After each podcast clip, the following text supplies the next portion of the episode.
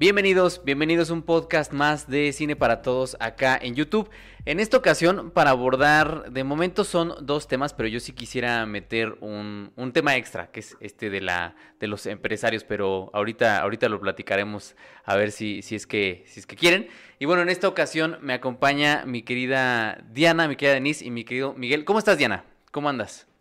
Bien, amigo. Eh, soportando el calor, como se puede. Hoy fui al súper y creo que es lo peor que pude haber hecho, salir a las 2 de la tarde en pleno sol y pues no lo vuelvo a hacer, amigos. tomen mucha agua. Peor decisión, sí, tomen mucha agua, tomen mucha agua. Yo ya sustituí mi, mi bebida favorita por agüita.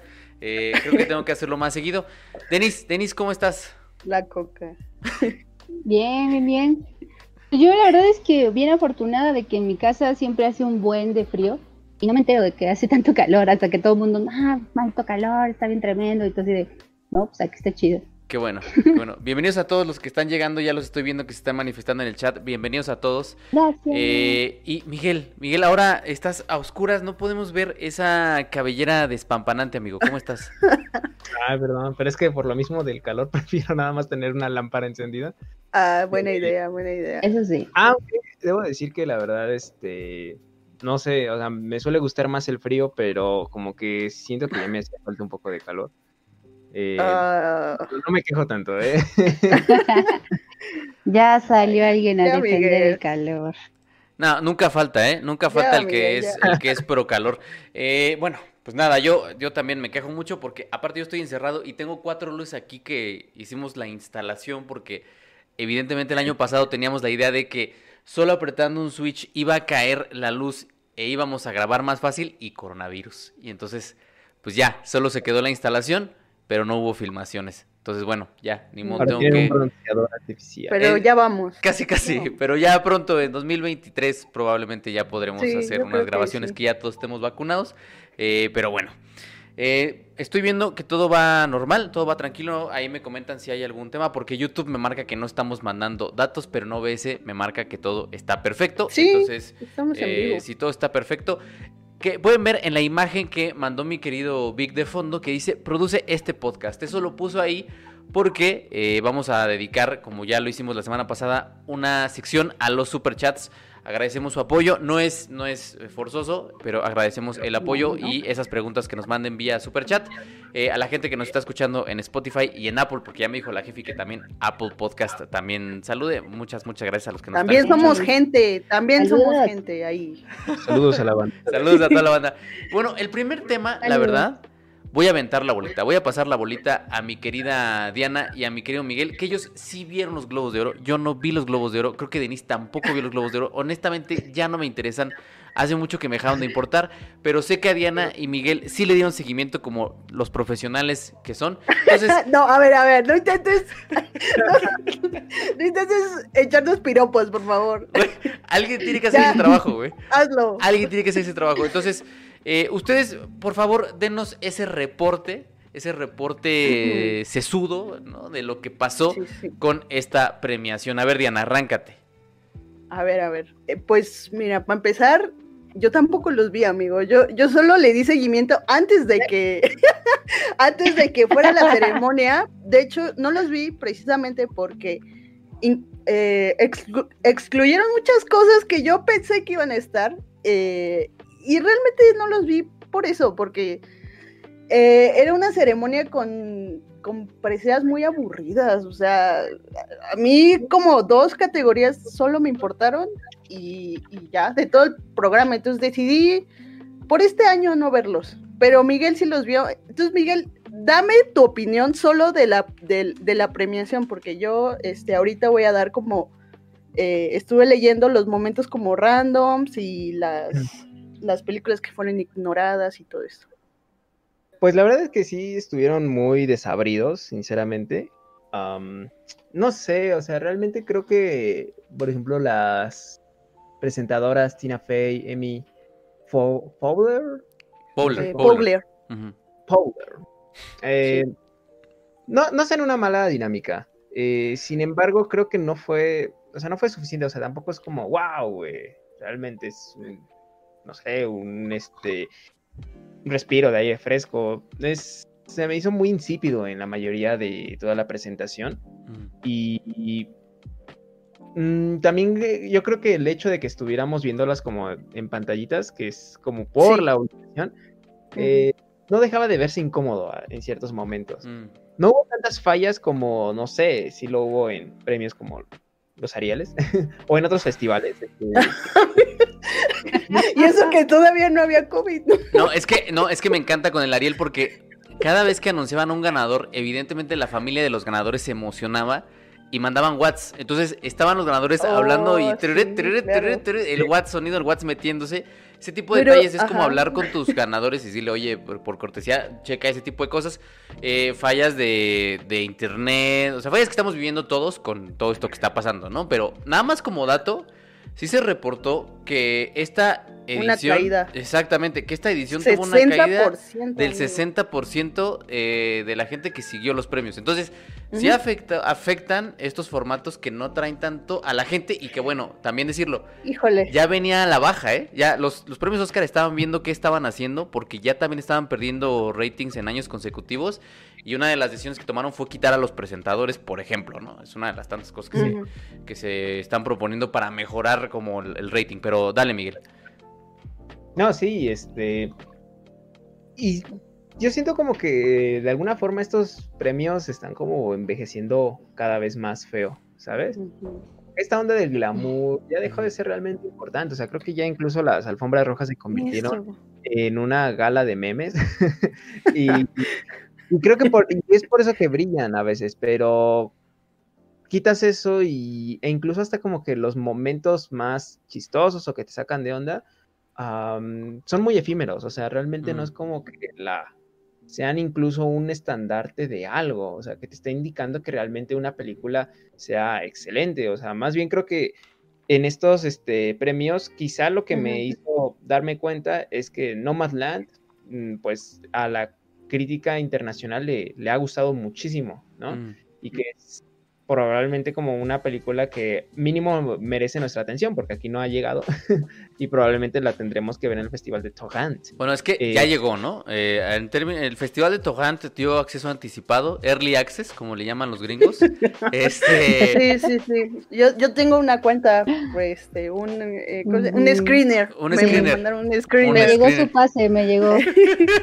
entonces, sí llegó, pero solo la trajo el Festival de Cine Torrent en este, En este Early Access, ¿no? Eh, pero a ver, Diana, por favor, nada más hagamos un recuento rápido de los Sí. ganadores. Yo solo me emocioné Mira. por Gambito de, de Dama, eh, Queen's Gambit, que a mí es una serie que particularmente me gusta mucho. Gambito de reina, como yo. Gambito de les. Reina, Gambito de Reina.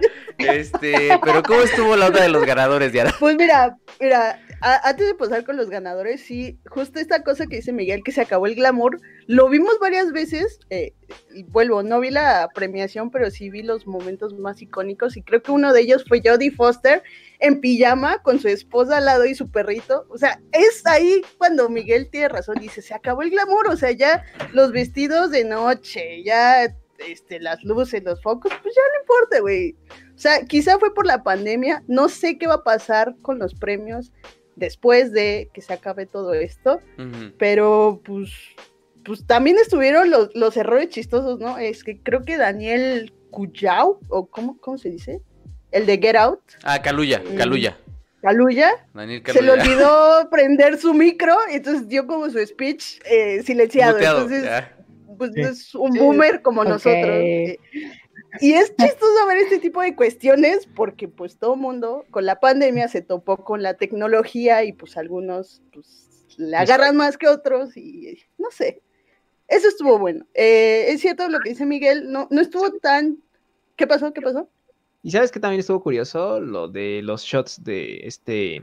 Ah, ya. David, David, David Fincher. Fincher. de- ajá, David, David Fincher. Este, y sobre todo porque se veía como muy curioso. ¿no? le O sea, quedaba, Miguel. ajá. Aplicó o un sea, man, de- aplicó un man que embriagó eh, a medio, a medio Oh, directo, ¿no? sí. Le hizo honor al ya. personaje. Pero Y- no sé, y- o si te das cuenta es igual, o sea, como fue más una curiosidad que vi apenas comentada por un par de tuitazos, eh, un par de notas, pero realmente no fue como algo, oh, no manches, ya viste qué hizo David Fincher, o sea, creo que quien se llevó la noche fue el perrito que mencionó hace rato esta esta Diana. o sea, pues por bonito, pero tampoco es que, ¿qué te digo? O sea, creo que estuvo más ah, envuelto de polémica que de atención. Bueno, Eh, polémica previa, porque recuerdo eh, que por ahí, eso lo ibas a comentar tú, pero para que, para pasarte la bolita, Miguel, se comentaba como esta cuestión de que se, de que habían adquirido un compromiso, eso, ese es como lo que, el statement, ¿no? Que adquirieron un compromiso para incluir más diversidad entre sus, entre sus jurados, ¿no? Y eso levantó un, ya, como ya en internet todo, ¿no? Levantó un desmadre y entonces este, se hizo ahí mucho ruido, ¿no? Pero eso fue uno de los, compromisos que para próximas ediciones van a incluir a más a más este per- personas diversas, ¿no? Ma- más diversidad. Pero bueno, Miguel, ibas a comentar tú algo a- al respecto de eso. No, sí, eso, este. Y pues es curioso porque tal cual creo que eso eclipsó en sí mismo los premios, lo cual siento que no está mal porque creo que están como exigiendo de cierta manera causas justas. Oye, pues sí, ten más visibilidad, ten más diversidad. Aunque ciertamente creo que luego me huele que a estos premios están nada más como cubriendo una cuota eh, que pretende ser social, como para no agitar las aguas. Mm. Y no sé, o sea, me- a mí me, me pasa mucho como de, hmm, realmente sí están como analizando estas películas, o sea, sí están entendiendo ese contexto cuando incluso hasta la prensa extranjera pues está eh, señalando a, a los globos de oro de sencillamente estar como cubriendo una cuota, o sea, de que, que tienen, que están rindiéndole cuentas a alguien y no están haciendo tal cual un ejercicio, ¿cómo decirlo? Pues, pues crítico, ¿no? Un, un ejercicio de jurado. Eh, en donde pues también tendría que involucrarse esos parámetros, como toda obra artística, eh, pues cómo están manejando las cuestiones sociales dentro de las películas, ¿no? Ujú. Exacto, Eh, ¿qué es- Miguel. que es- no sé, o sea, mm, a mí siento que por qué han envejecido tanto estos premios, igual y es porque siempre se va como a una cuestión glamour, chistes. Y Sí. pues muchos chistes, la verdad es que envejecen muy rápido, y envejecen muy feo. Eh, y ahora la onda del glamour es súper eh, superflua, ¿no? O sea, sí se vieron geniales gen- eh, varios artistas, eh, varios y varias artistas, pero ¿qué onda con la esencia de, de estos premios? O sea, se supone que están premiando la calidad, pero jamás como que conoces cuáles son los parámetros en los que se basan, ¿no? O sea, siempre como que oculto y termina, y por muchos años ha- ha sido como lo más este, ignorado, ¿no? Eh, no sé, o sea, no sé qué tan aburrido quizás se haría eh, el hecho de hablar cuál es la importancia o por qué consideran que tal película es importante más allá de decir, este, de Golden Globe Goes to, ¿no? O sea, algo más, ¿no? O sea, eh, que... Como comentarios a partir de la película. ¿Sabes qué Ajá. pasa? Eso que dice Miguel es importante porque ocurren o pasan, porque los Globos de Oro hacen una distinción entre la- estas películas eh, come- comedia o musical y hace esa distinción de mejor actor de comedia y musical, o sea, hacen sea, esa división y tienen una categoría de mejor, de mejor actor de drama y, a- y a la fecha son, es como de las pocas cosas serias porque drama no es un género, es algo que se enseña a los alumnos, bueno, desde el principio que el drama no es un género, sino que es un equivalente casi a acción. Y, y entonces pasan cosas muy raras de que como no te puedo premiar en drama porque hay mejores películas, te premio en mi otra subcategoría, ¿no? Que pasó, eh, que lo comentaron en la semana, el caso de The Martian. Que The Martian gana mejor película, comedia o musical. Y es como de, ¿en qué parte tiene comedia? ¿En qué parte tiene musical? Pues no sabemos, pero como no, no la íbamos a premiar en el premio grande, pues hay que darle como que su premio de consolación. Entonces ese tipo de cosas siempre, es- esta uno de los criterios siempre ha estado bien raro, ¿no? Nunca, nunca eh, se ha definido, pero sí, definitivamente sí es un, sí es un tema, ¿no? Eh, Diana, ibas a comentar algo. Sí. Mm, pues justo esto que dice Miguel, que no se sabe ya si es por cuestión de cuota o realmente es genuino el que incluyan más visibilidad en los premios. Y a mí me suena más que es de cuota porque, eh, y eso me sirve para pasar al otro tema que es eh, eh, las ausencias, que no puedo creer que hayan... hayan ignorado a Micaela Cohen. o sea, realmente no, no puedo entender porque una gran comedia como esa, porque a pesar de los temas tan fuertes que trata, es comedia, eh, quizá, no sé, es que tam- también me surge la duda, porque ¿cómo, ¿cómo si premiaste a Fleabag? Que creo que la pondría como al mismo nivel de comedia. Y no premias a eh, Te Destruiré o I May Destroy You. Y ignoras a Spike Lee también con The Five Bloods, que no sé si esté buena, no la he visto, pero pues incluiste también a Aaron Sorkin, ¿no? Entonces, um, no lo sé, o sea, me, me suena como, sí, están cubriendo una cuota y en esa cuota se les olvidan varias cosas, ¿no? También se les olvidó la película de eh, siempre, a veces, eh, casi siempre, o sea, ¿dónde está, no? o sea, exacto, exacto. O sea, se dan muchos este, golpes de pecho diciendo, sí, es que esta, en esta premiación nosotros este, incluimos a más mujeres que nunca lo hemos hecho en, la historia de los premios, ¿no? Pero pues también se te olvidaron otras. O sea, no sé, como que mm, yo, yo en ese sentido nunca me he tomado en serio los globos de oro, porque para mí son como una fiesta, o sea, como de desmadre, más que eh, ser tan serios como los Oscar, que también ya están perdiendo un poco de validez.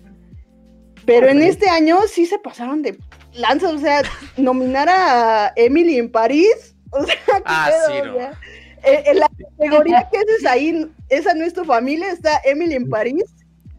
Ojo, ah. ojo, que viene Rebelde, ¿eh? Rebelde para 2022, nominada a los Globos de Oro, ¿eh? En una de esas Netflix anda colando Rebelde Nueva Generación. Que, la de Sálvame la canten en, no sé, Nevada, güey. Ándale, ándale, ándale, ándale. En inglés. O sea, que esté nominada para mejor canción. Ándale. ándale. a ver, eh, bueno, Miguel iba a comentar algo antes de pasar a como otra otra cosa que se comentó del Globo de Oro, pero Miguel, dale. Sí, sí. No, es bien curioso porque incluso una de las guionistas eh, de Emily en París se quejó de que estuviera seleccionada esa serie y que ignoraran, justo como dice esta Diana, pues series más importantes. ¿no? Sí, o sea, por, su culpa no metieron a eh, estaba The Prom o, qué estaba. ¿Alguien puede decir qué estaba en esa? Pero, o sea, ignoraron a Micaela Coel por culpa de Emily en París y eso me enoja bastante. Y otra cosa que quiero mencionar, eh, los ganadores de este año fueron las plataformas digitales, como siempre, amigos. Netflix se llevó cuatro, Amazon se llevó tres, Disney dos y A24 solo una. y solo una esa es la, polémica de A24 con Minari, que es una película estadounidense hablada en otro idioma, que pues técnicamente es americana, pero no sé por qué la pusieron en esa categoría de extranjera. Entonces, eso me refiero con que ni ellos mismos se toman en serio su propia premiación y, pues los resultados se están viendo. La gente les está dejando no quiero ser abogado del diablo, pero ahí objetivamente la categoría pues tiene de título mejor película en, en, habla extranjera. Entonces, mira, o sea, yo también digo, no sé, no, no la he visto, le voy a dar este, Mira, digamos que privilegio de la duda. un vacío legal. Ajá, pero también me suena eso, que aprovecharon un vacío legal, como bien dices. eh, sí vi que muchos se quejaron porque, pues, o sea, varias películas dentro de esta categoría fueron terriblemente ignoradas, ¿no? Híjole.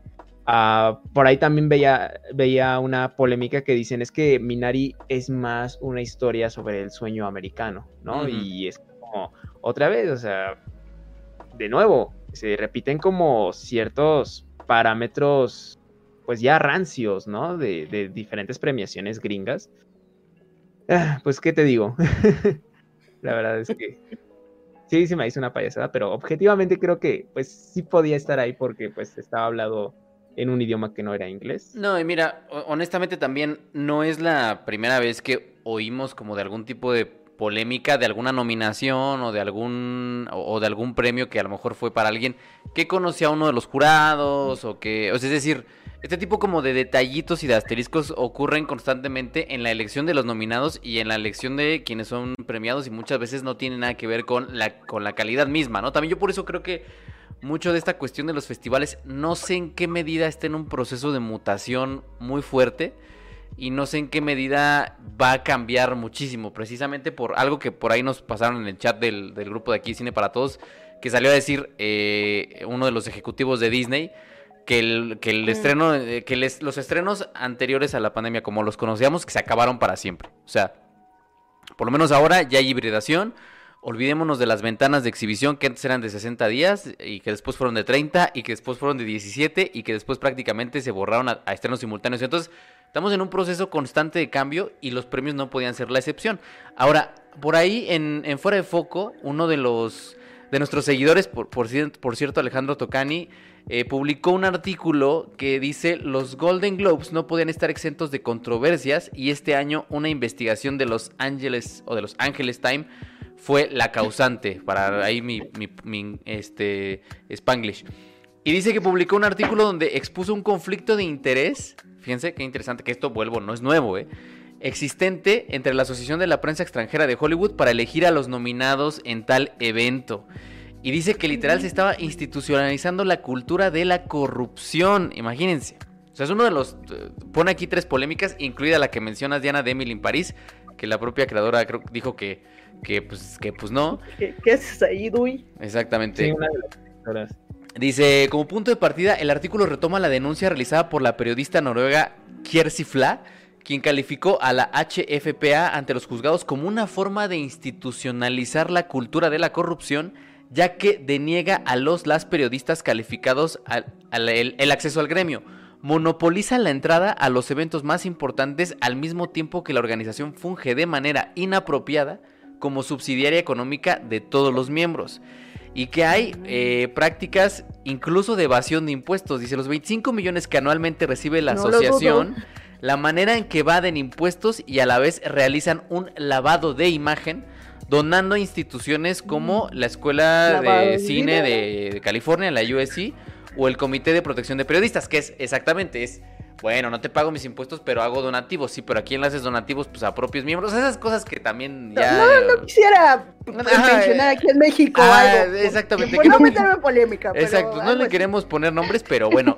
Y luego, fíjense qué interesante, que este es el tema, este es un tema medio, medio ponzoñosón, ¿no? Eh, dice, la razón por la cual ofrecen a los 87 miembros que conforman esta asociación de, de prensa extranjera una serie de beneficios con vísperas de conseguir una nominación. O sea, básicamente es, lo que está diciendo aquí es que muchos, muchas películas, muchas series, por ahí me enteré yo del caso de, de Roma, que anduvo re- regalando productos oaxaqueños entre miembros de la prensa extranjera Hijo de su lo que dan, lo que, madre. y muchos productos mezcales y cosillas así, que de alguna manera te dan a entender que pagan el acceso, ¿no? O sea, que compran el acceso a la nominación y dice, entre los cuales se encuentran, es decir, Mm. aquí están los regalos que se le dan a estos miembros de la prensa para que le pongan un ojito extra como a, a la nominación, ¿no? Invitación a junkets en lugares exóticos, o sea, las vacaciones, ¿no? Donde se hospedan en hoteles de cinco estrellas. Además de recibir montones de regalos, cenas y fiestas con las estrellas de Hollywood. Entonces, son mecanismos que uno puede decir, no, no, no, es que es mi paquete de prensa, ¿no? Es mi, este, es mi, ¿cómo le llaman? Se me fue el nombre ahorita, mi press kit, ¿no? Es como mi press kit, ¿no? Eh, para que tú le eches un ojo a mi producción. Pero en medio, pues ya te pagaron tus vacaciones, ya te invitaron a una cenita, ya... Entonces, eh, bueno, Fíjate, es bien curioso porque justo de Weekend no entró a los Grammy porque se negó a hacer todo este tipo de prácticas. Porque también los Grammy, amiguitos, se hacen. eh, tú pagas promoción, tú le, tú obviamente no les puedes pagar al jurado, pero eh, pagas tu entrada, tu consideración a, a entrar entre la lista de nominados. Y lo que hizo Weekend fue, aparte de que tenía el Super Bowl, dijo, ni madres, no voy a hacer esto porque mi música va a hablar por si, por no, o sea, no dijo eso, pero pues, dio a entender eso. Entonces por eso no lo incluyeron. Entonces, pues sí, mira, ahí es, es- ver también. Es un poco como la gente que dice, no, yo hablo desde terreno neutral y no hay bronca, ¿no? Pero pues, te invitaron a unas vacaciones eh, para que fueras a entrevistar a no sé quién en Hawái, ¿no? Entonces, ese tipo de cosas a veces sí afectan o modifican la percepción. O sea, vuelvo a lo mismo. Si bien no están comprando una entrada como o una nominación, sí están haciendo como eh, sus pininos para que digan, Méritos. exactamente, ¿no? Para que digan, oye, pero no se te olvide que te regalé unos, oaxa- unos quesillos y unos mezcalitos y unos, unas playeritas, ¿no? O sea, para que me consideres. Y dice, y, y aquí el bueno Tocani cita a Ricky Gervais, que eh, pone una cita que dice, estos premios son inservibles, son un pedazo de metal que unos periodistas confundidos te dan porque quieren conocerte y tomarse una selfie contigo. Oh. Ese señor siempre suelta la pedrada. Y ahí está. Entonces, pues es ese tipo de cosas por las cuales, en mi caso, y supongo que también en el caso de Nis, no vemos ya estos premios. Yo por Pero las categorías aburridas. En parte. Este, pues sí, solo como un comentario a todo esto, o sea, es verdad que de alguna forma ya no tienen el mismo peso que tenían hace unos años, pero el hecho de que se sigan haciendo estas prácticas de para que conozcan su película, para que la vean, pues tiene mucho que ver con también la distribución, o sea, porque ¿qué es lo que ponen en un cartel cuando se gana una, uno de estos premios, no? Así, con letras grandes, ganadora del globo, ganadora de esto, ganadora de aquello, entonces siguen peleando por este tipo de nombramientos porque son los que mejoran tu distribución y eso, quieras o no, también funciona para que ciertas personas la vean, ¿no? Un poco como mencionaba hace ratito Miguel, bueno, pues igual y hay que darle chance a Nomadland, ¿no? Yo, yo sí tenía interés de verla, no, no terminé por... Me parece que tiene un tema interesante, no creo que la forma sea tan innovadora como para haberse llevado eh, pues el galardón como tal, pero creo que el tema es, es relevante. Eh, Pero bueno, el caso es eso, que de todas maneras sirve para promocionar una película y por eso lo siguen buscando, por eso siguen buscando el reconocimiento de, pues, de todas estas instituciones. Y por eso creo que pese a que Netflix se haya llevado pues varios, o sea, la- las plataformas, eh, se lo llevaron en series, no, se lo, no se lo iba a llevar Mank y, y no creo que se lo lleve tampoco en el Oscar, ¿sabes? Mm. Eh, por, por eso, porque de alguna forma están legitimando desde estos premios, ah, ok, yo, eh, vieja escuela, le, te doy a ti nueva escuela, que son los, los streaming, eh, el banderazo de ya, ya te aceptamos, eres parte del club. Y, y eso Ujú. no creo que vaya, vaya a pasar tan pronto, honestamente. Es que, ¿sabes? Siento como que las plataformas de streaming buscaban cierta validación, y bueno, creo que lo siguen buscando, eh, teniendo como películas que puedan ser galardonadas, ¿no? Y sin embargo, creo que justo a la hora que la hegemonía está por las plataformas de streaming, ellas están dictando, pues, cuáles son los, este, los estrenos exitosos, ¿no? Porque eh, se pueden medir, mientras que en el cine dices, bueno, pues, ¿cómo? ¿Cómo si no puedo estrenar ahorita? Entonces, pues, obviamente creo que pues pasa al revés. Buscan eh, legitimizarse o renovarse las, los galardones a través de las producciones de streaming. Lo cual, pues, es también como una medida de supervivencia. O sea, es como una forma en que se están adaptando, ¿no? Está- nos están diciendo, pues, saben que esto es el nuevo modelo. Sí, Ya y no. que, mira, citando a nuestro querido presidente, eh, esta pandemia le cayó como anillo al dedo a las plataformas de streaming. O sea, ya no necesitaron, ya no necesitaron validarse, o ya no, digamos, ese proceso se acortó porque durante la pandemia no había de otra. O sea, Sí. o mandabas a streaming o no mandabas a ningún lado. Entonces, ese, ese es el tema, que antes era como de, oye, es que necesitas un, est- un estreno forzoso en una sala de cine para que te consideremos. Bueno, eh, Soul ganó, ¿no? Soul ganó mejor película animada.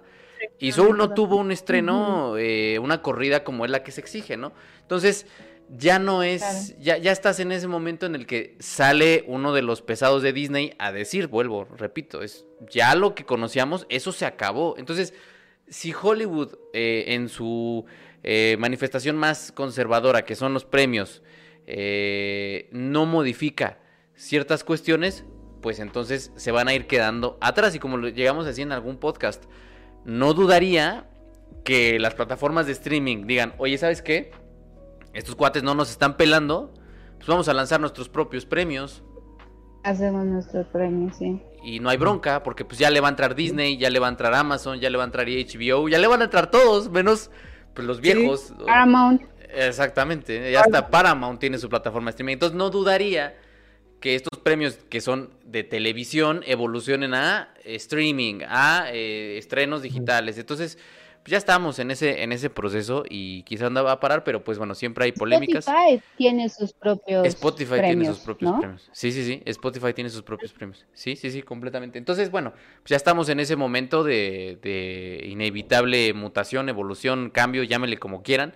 Y, y la prueba es que también ya la gente nos está interesando en estos premios. Repetimos, Diana, dijiste 60% menos de espectadores. 60 por- es decir, 15 millones de personas lo vieron este año. Solo 15 personas en comparación del año pasado, que fueron como cua- 50 y tantos. eh, no, no he corroborado el dato, Wow. dame dos segundos. No, pero sí es una, sí es una, este, es tengo un número, sí, Cinco- no, espérame, no, no, no, 15 no, 5.4 millones de espectadores solo lo vieron este, este Peor año. aún. ¿no? Es la cifra más Sí, sí, es la peor cifra desde 1996. O sea, estamos en esa época en los premios. la peor cifra desde el 96.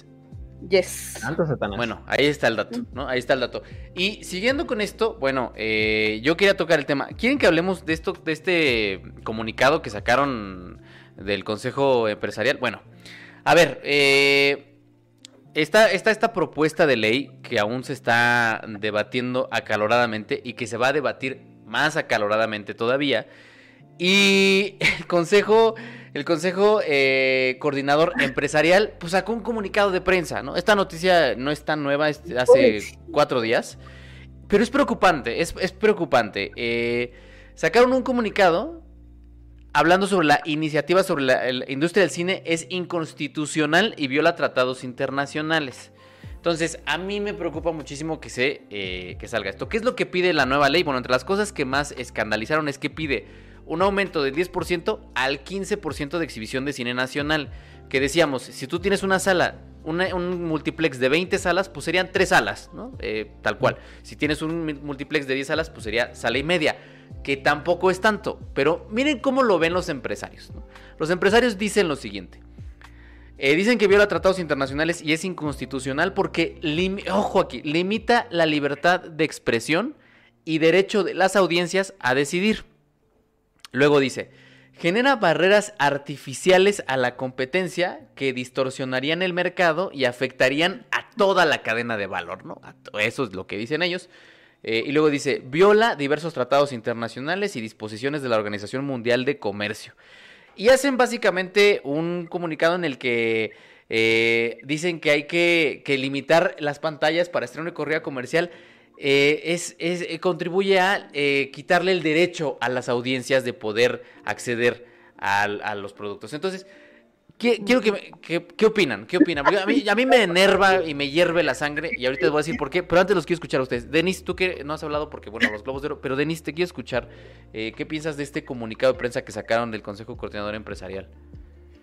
Eh, sí, a mí también la verdad es que me, me indignó un poco la manera en la que se expresan sobre algo como la libertad de expresión. O sea, sí me parece que están tomando muy a la ligera ese derecho, pensando que la diversidad en cuanto a más contenidos en, en salas tenga que ver con atentar con la libertad de expresión. Me parece que de verdad que ahí sí no le encuentro lógica a su a su vínculo con una cosa con la otra, pues entonces eso me- sí me parece un poco indignante.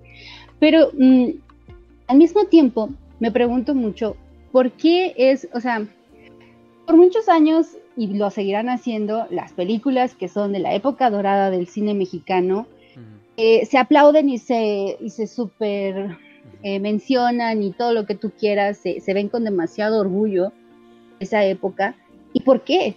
Porque la gente las vio. O sea, si se conoce a un Indio Fernández, si se conoce a una Dolores del Río o una María Félix o un Pedro Infante, fue porque se hizo cine que se veía en México, cine mexicano que se veía en México. Entonces, ¿cómo vamos a pretender que ahora la gente se vincule con otro actor, con otros directores o directoras, si no los conocen? ¿sabes?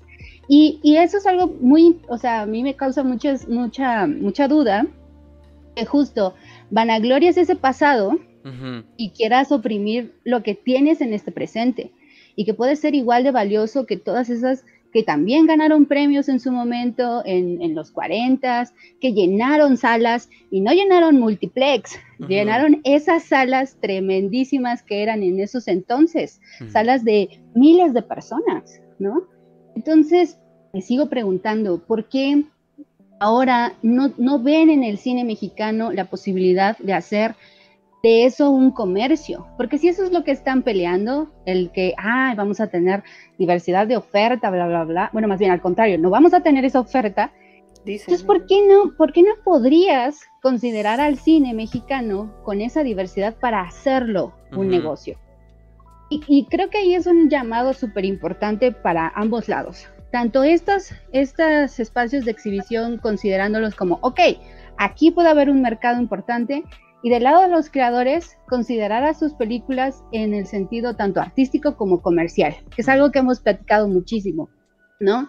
Sobre no, no pensar que tu producto, bueno, pues sí, con que lo vean mi mamá y mis papás, y digo, o sea, sí está padre, ¿no? Porque es una realización propia, pero consideremos que conforme más personas vean tu película, más personas van a estar dispuestas a financiar la que sigue y la que sigue y la que sigue. Entonces, eh, esa cadena de la que hablan que se ve mermada, pues es que está mermada si no se ve el cine, ¿no?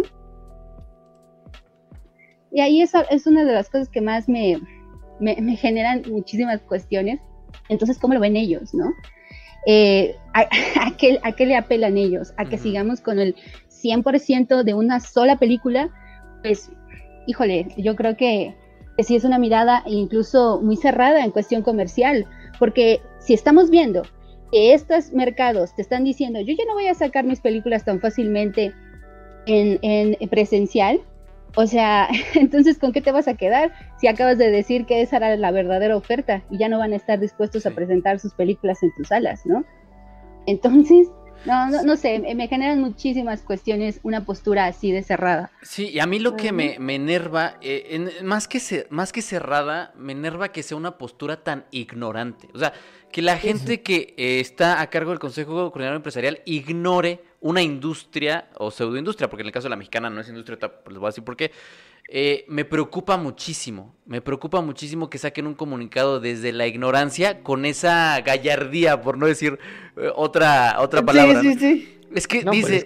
no por nada están citando a Canacine, ¿sabes? de su fuente. No, y cuando espérame, Miguel. Incluso la, la directora de Canacine misma, o sea, las barbaridades que ha dicho para defender el por qué las salas de cine no deben de estar limitadas a una a una cuota de cine nacional, pues son meramente risibles, porque hasta dices, güey, incluso hasta, eh, o sea, y lo, y lo, digo con todas sus letras, o sea, países eh, como mucho más, ¿qué te gusta? Capitalistas más competitivos, eh, a su cine nacional lo respetan en un 30% y a ellos se les hace mínimo, ¿no? O sea, y dicen, no, es que es muy poco. Y aquí eh, las producciones que se están realizando es para que tuviera ese mismo porcentaje, ¿sabes? Y que se le esté incrementando un 5% realmente es una cosa de nada, es un chiste.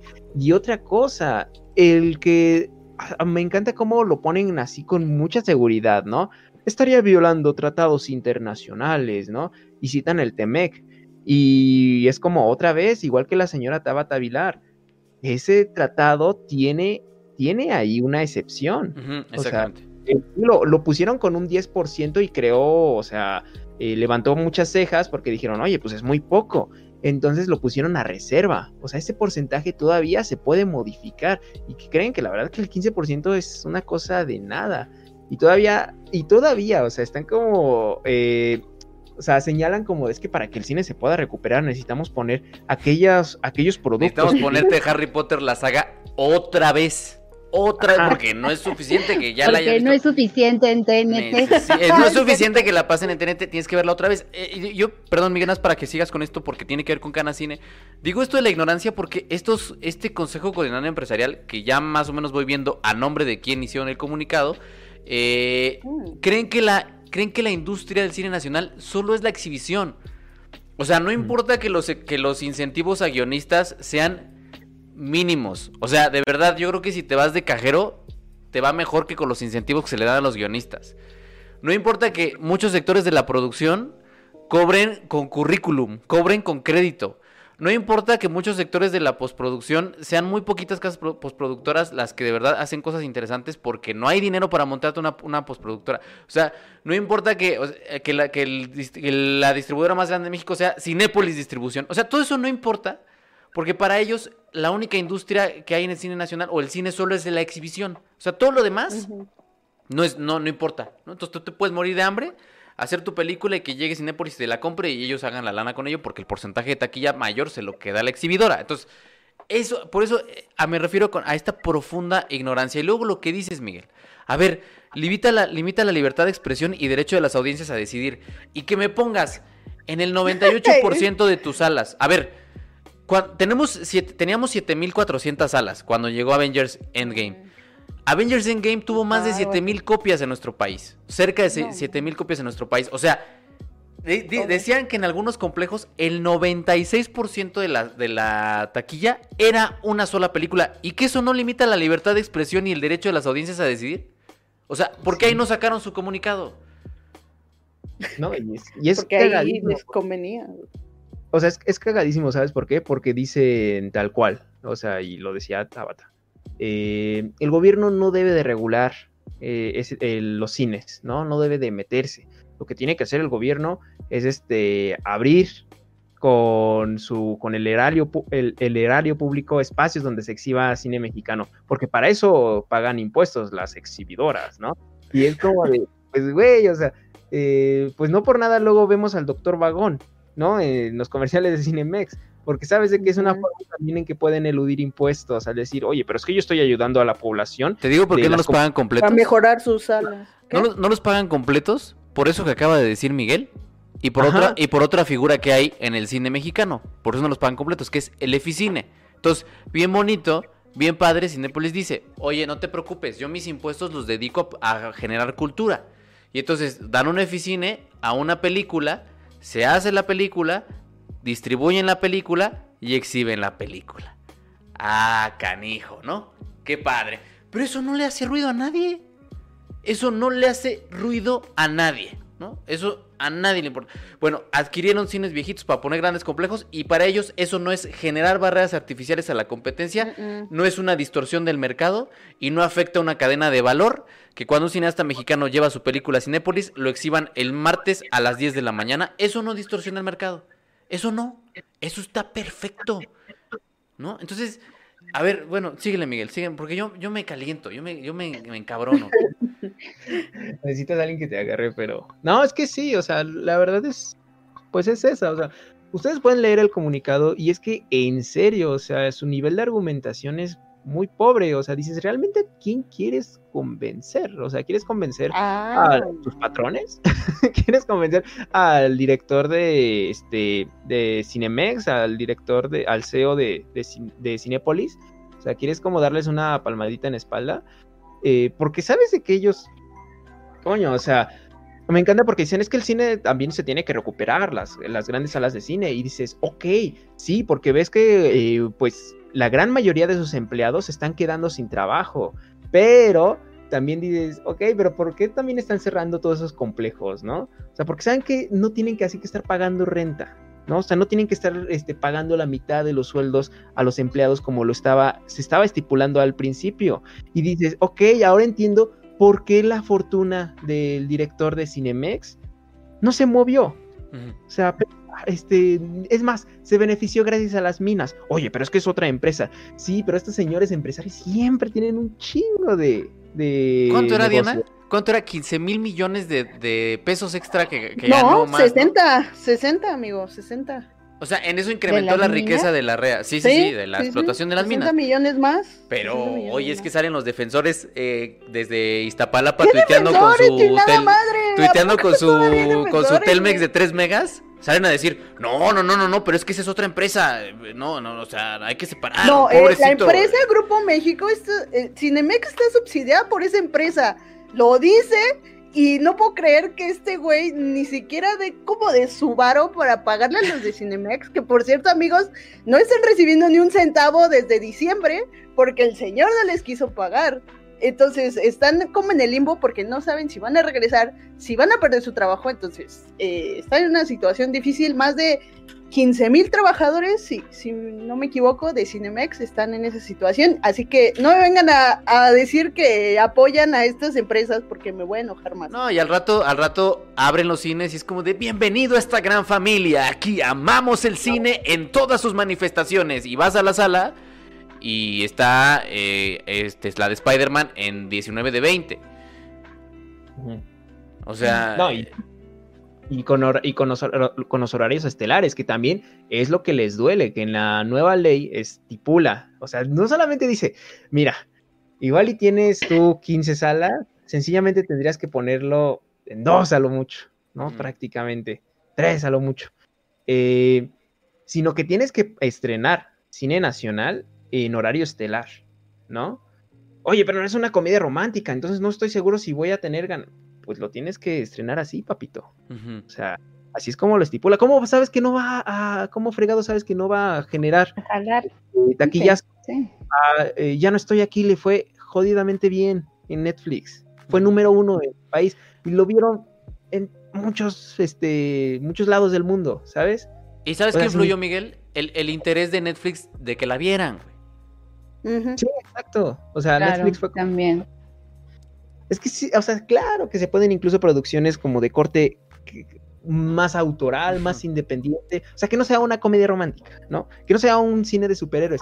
Y es cagado porque dicen, no, es que, eh, o sea, bueno, incluso... Más. Quiere defender desde el lado, no, es que ya quieren hacer como una sala eh, muy nacionalista, ¿no? Uh -huh. Y dices, bueno, es que tampoco como que la diversidad estaba hacia películas de todo el mundo y que a las películas mexicanas les fuera muy mal. Más bien solamente veíamos un tipo de película, un tipo de película de un solo país, ¿no? Tampoco es como que dijeras... Les llaman independientes. No, adelante, chingo Exacto. de salas. Dice, al imponer barreras artificiales a la competencia con el argumento de privilegiar a la producción nacional independiente sobre los demás productores nacionales y extranjeros. Sí, ¿En qué parte de la ley cinematográfica viene eso? Güey? No, y aparte, oye, es que, a ver, es que ese es, ese es otro, otro, otra línea del, del comunicado que hasta me enfermé del estómago cuando la leí. A ver, Dice, ¿cómo pretendes beneficiar a los, a los productores independientes? Faltó poner ahí, con una sala más, productores independientes nacionales que se están muriendo de hambre, con una sala más, hay que favorecer a Disney. O sea, es que te estás pasando de lanza. ¿Cómo pretendes que los independientes dinero, tengan más salas? Deja que Disney tenga las que siempre ha tenido. Pobre Disney. Aquí hay que permitir el libre mercado porque pobre Disney se nos va a morir de hambre. Eso es básicamente y lo que están diciendo. también. Eso es básicamente lo que están diciendo. Sí, sí. Lo cual pues, me parece una visión muy retorcida, güey, porque a Disney no, a Disney no le afecta que, que, le quites de 18 salas a 17, no le afecta en lo más mínimo, güey. No le afecta en lo más mínimo que le quites 180 salas. O sea, al rato eh, ve cómo le hace y le exprime su producto hasta sacarle lo máximo, el máximo rendimiento económico posible. Pero a estos señores les, les espanta que privilegies al, cine de alguien que tiene, que tiene 10 copias de su película porque no tienen para pagar más. Y eso les, eso les, da, les aterra, les da miedo, ¿no? Y es como de, güey, estamos en el mundo de cabeza, güey. O sea, estamos en el mundo de cabeza, güey.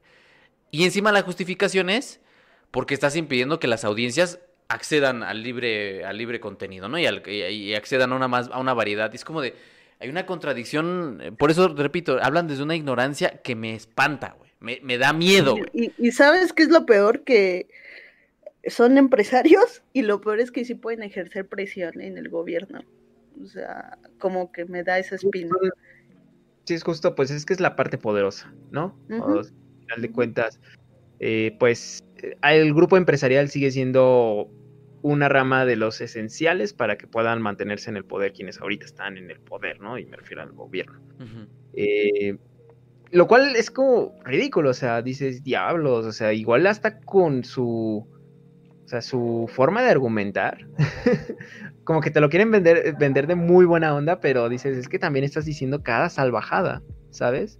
Uh -huh. eh, y algo que me parece curioso, yo digo, ok, eh, tú dices que con producciones de blockbusters de Disney vas a salvar las salas, ¿no? Y uh -huh. ya Pero Disney sí va a querer darte sus blockbusters porque ya sabemos de que a, Disney y a grandes productoras pues les está yendo bien con sus plataformas digitales, ¿no? O sea, hay, ellos están beneficiando, y, y, es, y eso es como un ojo. Eh, se están beneficiando no solamente de que se anuló el acuerdo, la ley Paramount, este, hace poquito se, se anuló, que prohibía a las eh, productoras nacionales, digo, a las productoras este, más grandes de, de Estados Unidos, eh, crear sus, propia, sus propios complejos cinematográficos. Sí. Es que pues ya no es necesario porque pues ya están las plataformas de streaming. Ujú. ¿Cuál es realmente ahí? Pues de que ellos digan, ah, pues quiero esta sí estrenarla en salas de cine y pues mejor puedo poner mi propia sala y todos los... Ya no tengo La. Warner, Warner vuelve a su modelo antiguo, ¿no? Y digo, ok, imagínate que ese modelo entre, ¿no? Después cuando todos tengamos, este, no sé, la, la vacuna y la siguiente pandemia este, tarde unos cinco meses. Bueno, el chiste es de que, eh, pues cuando llegue aquí, pues podría, esto, pues, este sería como de, ok, Disney, ¿quieres aquí poner tus salas el pato eh, Donald? Vale, pero pues tienes que respetar ese porcentaje. ¿sabes? Eh, porque esa ley ya se aprobó. ¿No? Y es otra de las teorías que se manejan, que viene esa posible diversificación, y eso se manejó también de hace muchos años cuando Netflix dijo, ah, ok, pues no me das tus salas, pues no hay bronca, pues me compro unas, ¿no? O sea, no hay ningún problema. Si no me estás abriendo tus salas eh, de, de, este, de las grandes cadenas, de, eh, que ahorita se me fue el nombre, eh, AMC, ¿no? Es una de las grandes cadena- cadenas que hay en Estados. Unidos. Pues no me vas a abrir tu cadena, pues compro un cine viejo, lo restauro y es el cine Netflix y que venga la gente a ver las películas que quiera venir a ver la gente. O sea, al final, ya eh, es, eh, cuando Netflix salió con eso, que fue con Roma, ya se hablaba de que existía esa posibilidad de que una de las evoluciones del- del- de la exhibición fuera que cada quien, como dice Diana, como en an- an- antiguos modelos, que cada quien tuviera sus propias salas de cine y que cada quien exhibía lo que se le pegara la gana. Ahora, como dices tú, Miguel, el tema es que ya están viendo que pueden hacerlo en plataformas de streaming y vamos a ver si siguen mandando el mismo número de copias, porque una de las razones por las que decían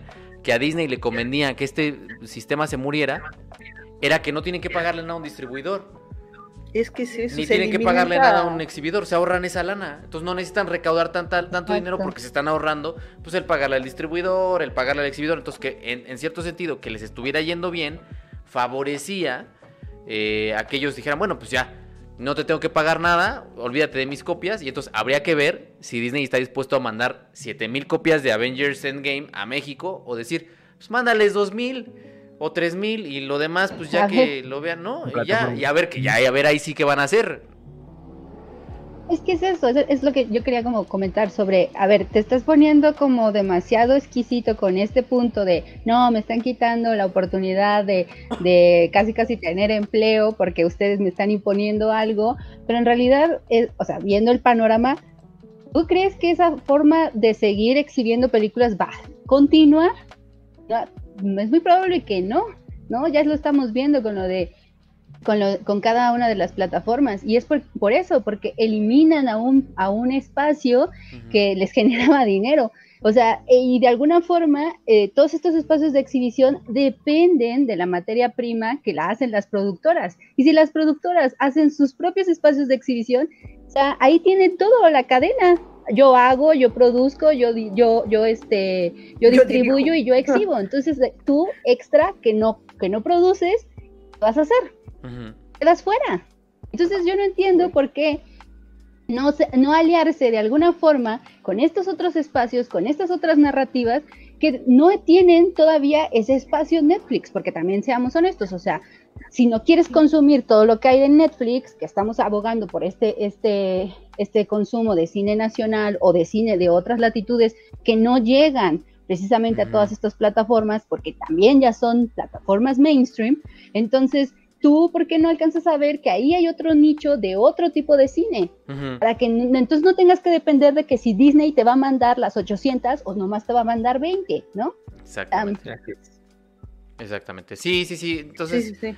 Pues aquí eh, me eh, vuelvo, se me hizo una cosa muy audaz y muy ignorante y espero que era lo que platicamos cuando hablamos de la ley. eh, así, así como salieron estos, al rato van a salir otros de otra, de otro consejo y al rato va a volver a salir Canacina a decir, no es que esto es un crimen y la van a terminar echando para atrás o la van a tijeretear de tal forma que le convenga a los que siempre les ha convenido este tipo de cosas, Ah, ¿no? Entonces, ese es el grave problema de este tipo de Sí, cosas. espero que no, pero.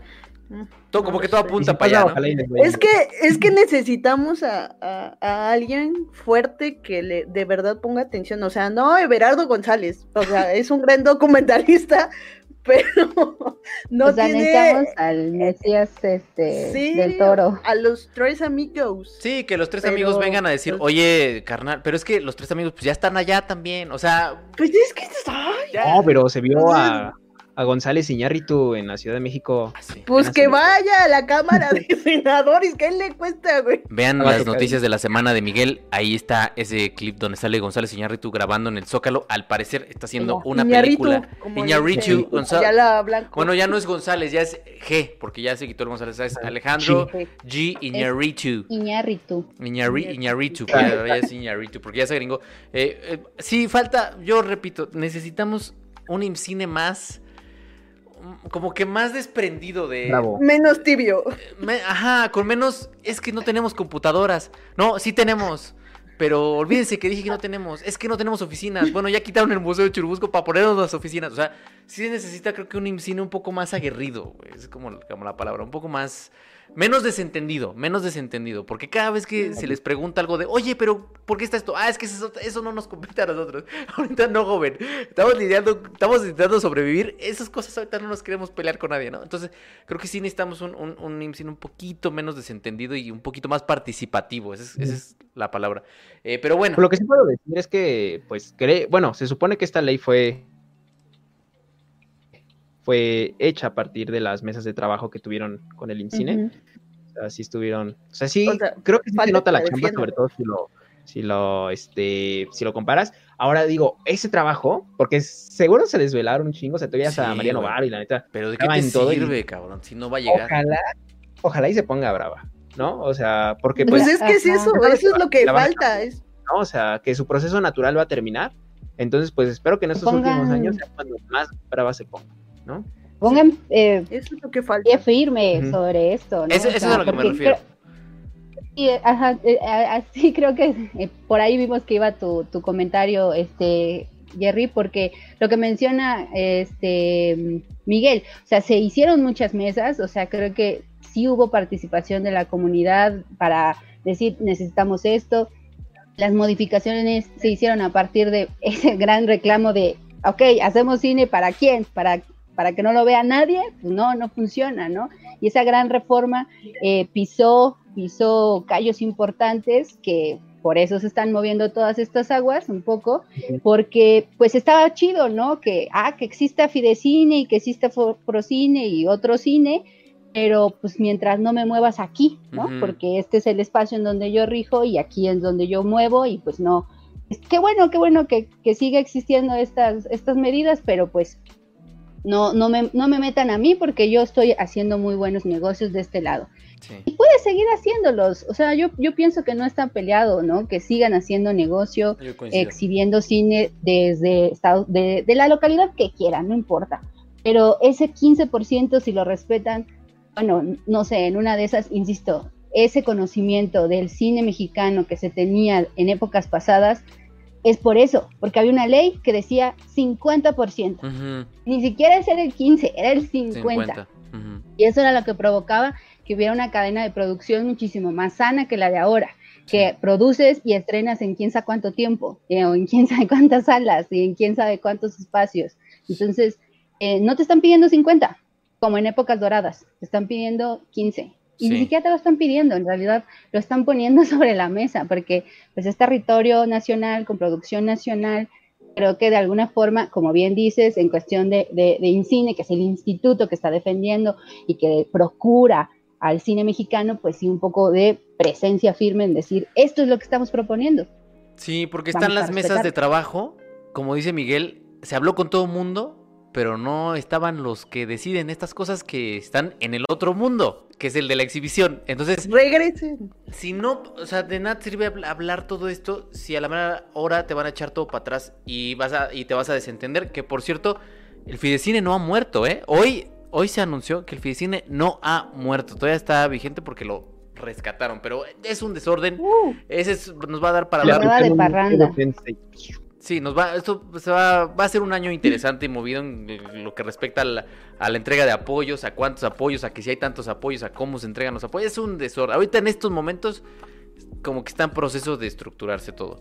Y bueno, ahora sí, vayamos al tema. Por fin, después de una... Se me fue rápido esto, una hora ya. eh, no hemos hablado del... O sea, clickbaitazo. Eh, no hemos hablado de lo que prometimos que íbamos a hablar.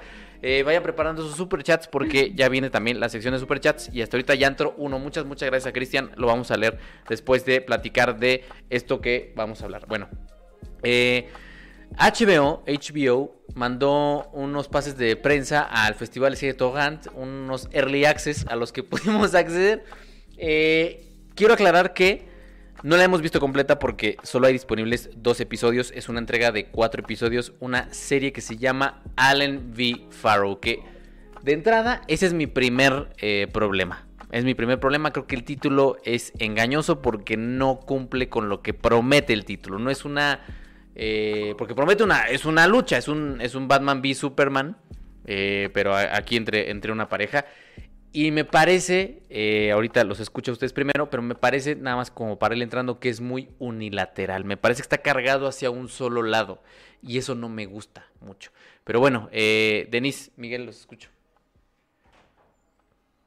Denny. Muestra por qué. de- Ey, así, me aventó. bueno, va. Este, no sé si a ustedes les pasó, pero sí sentí que, bueno, además de que ya lo mencionaste, Gerard, sí que está muy, muy cargado hacia un lado, pero que todo este, todo este asunto de donde se desprende el documental, me, me, sí me trajo mucho la idea de la imposibilidad de saber realmente qué es lo que pasó. Y no por, no por no eh, atender al tema, sino, por eso ya llegaremos a ello, que es un tema bastante delicado, pero, o sea, un poco mm, estar viendo el documental y estar leyendo el libro y estar leyendo las cartas y estar leyendo todo esto, de verdad que me sentí como parte de, de- de- de estos jurados en Rashomon, en el que te llega una historia y luego te llega otra versión y luego te llega otra versión y luego te llega otra versión. Y justo, o sea, de eso va la película, ¿no? Que no, no, hay, no hay forma de saber realmente eh, quién está diciendo qué, ¿no? O por qué están diciendo qué. Entonces, así yo la verdad me sentía como jurado de Rashomon, estar viendo la serie y de repente estar leyendo el libro y de repente estar leyendo esto, bla, bla, bla, ¿no? Un poco como en esta forma en la que justo no puedes tener en un solo espacio toda la información, porque tienes que ir recurrir a este espacio y a este otro y a este otro.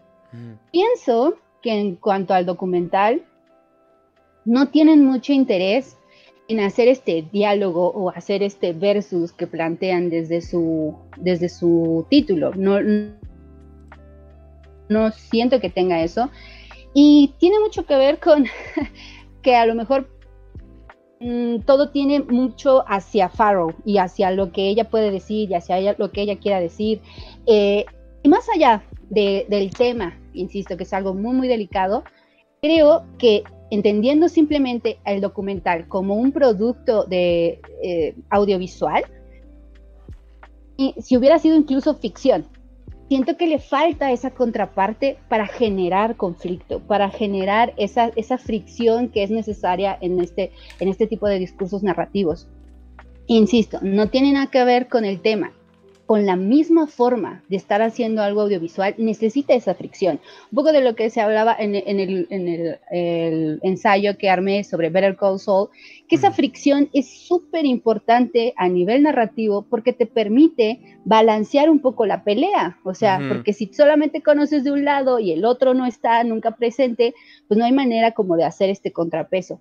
Y la fricción de la que yo hablo tiene que ver con que estos personajes nunca se pueden separar. Porque si tienen problemas y cada quien se va por su lado, ah, bien, no pasa nada y ya no hay historia. Aquí no. Aquí eh, cuando dos, dos, o sea, dos fuerzas contrarias sí tienen que estar juntas y generan esa fricción porque no hay de otra. Ujú. Eso creo yo que es una gran narrativa. Y cualquier documental está también incrustado en este tipo de narrativas.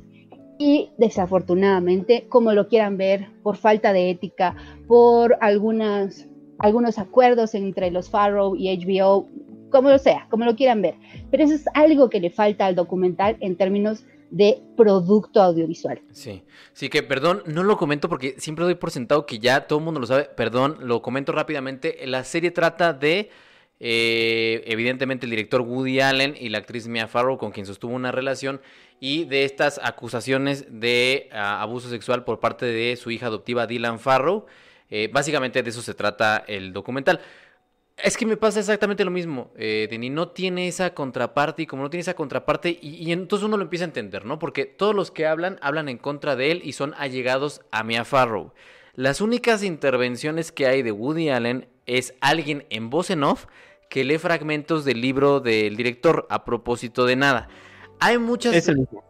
¿Es el mismo? Ah, bueno. Ah, sí, del audiolibro. Del audiolibro. Sí, tienes razón. Tienes razón. Tienes razón. Sí, tienes razón, tienes razón, perdón. Es del audiolibro. Sí, sí, no, sí, tienes razón. Pero es del audiolibro de A propósito de nada, que es su autobiografía recientemente publicada. Casi no publicada porque la echaron para atrás, pero después la retomaron y salió. Eh, Miguel, te escucho, porque a mí, a mí me, me conflictuó mucho la construcción del, del documental y evidentemente me informé aquí y allá y comprendí por qué hay figuras clave que no están ahí. Pero, a ver, Miguel, te escucho. Sí, es un documental, miren, o sea, yo creo que todo documental siempre va a tener, siempre va a estar inclinado hacia un lado, ¿no? Y, normalmente cuando es con conciencia, eh, suelen haber ejercicios interesantes, ¿no? O sea, digo, al final de cuentas, por ejemplo, la libertad del diablo, pues no va y le pregunta a, victimarios que estén trabajando, o sea, le pregunta a aquellos que pues prácticamente ya tuvieron un proceso, ¿no?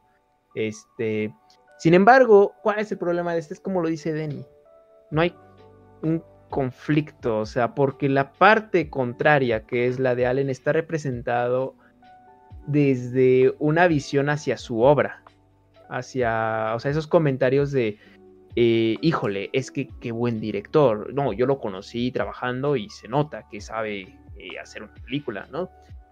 Y eh, nos plantean como lo bueno que tiene Woody Allen es su obra como artista hasta que nos hasta que nos vamos a los detalles, ¿no?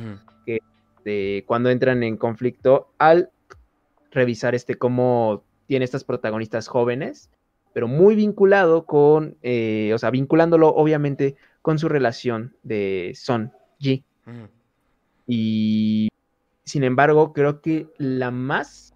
Eh, es, complicado, o sea, es, algo que merece ser eh, discutido. Sin embargo, creo que lo más, más, más delicado de todo el asunto de Woody Allen contra Mia Farrow y que obviamente es lo que nos da el gancho en el documental es el asunto de abuso sexual hacia una niña de en ese entonces siete años. Eh, y es lo que, y es como dices tú, Jerry, o sea, un tema así de delicado también tiene que, también ser analizado desde distintas eh, vertientes. Sí, no desde el sensacionalismo, ¿no? Sí, no desde el sensacionalismo, como bien lo dices.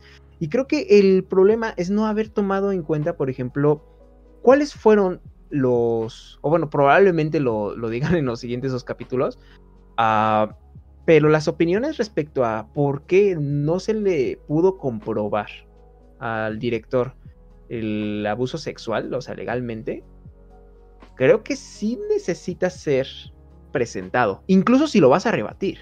Pues en, el avance del tercer episodio, al parecer es todo el proceso judicial. O sea, a mí de lo que mencionas, hay una parte bien interesante. A ver, que rescato, que rescato de lo que dijiste, Miguel, que es, a mí el tema del abuso como tal, como tú lo dijiste antes de empezar el podcast, me deja en un territorio ya muy, muy agnóstico después de leer todo lo que hay alrededor del caso.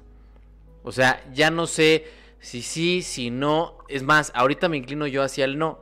Pero hay una sección del documental bien interesante donde pasan este, este fragmento donde hay un analista que es como un teórico y dice es que Woody Allen donó sus borradores a una universidad, que es esa parte que estás mencionando.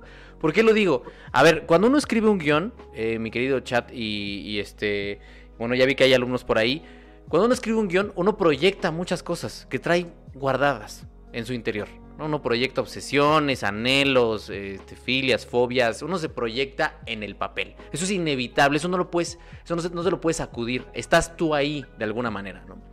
Y entonces, cuando este analista dice, es que a ver, este carnal, todas sus anotaciones, todos sus borradores son gente de en sus cuarentas teniendo relaciones amorosas con gente en sus 16, 17, dices, ah, cabrón, ahí hay algo, güey.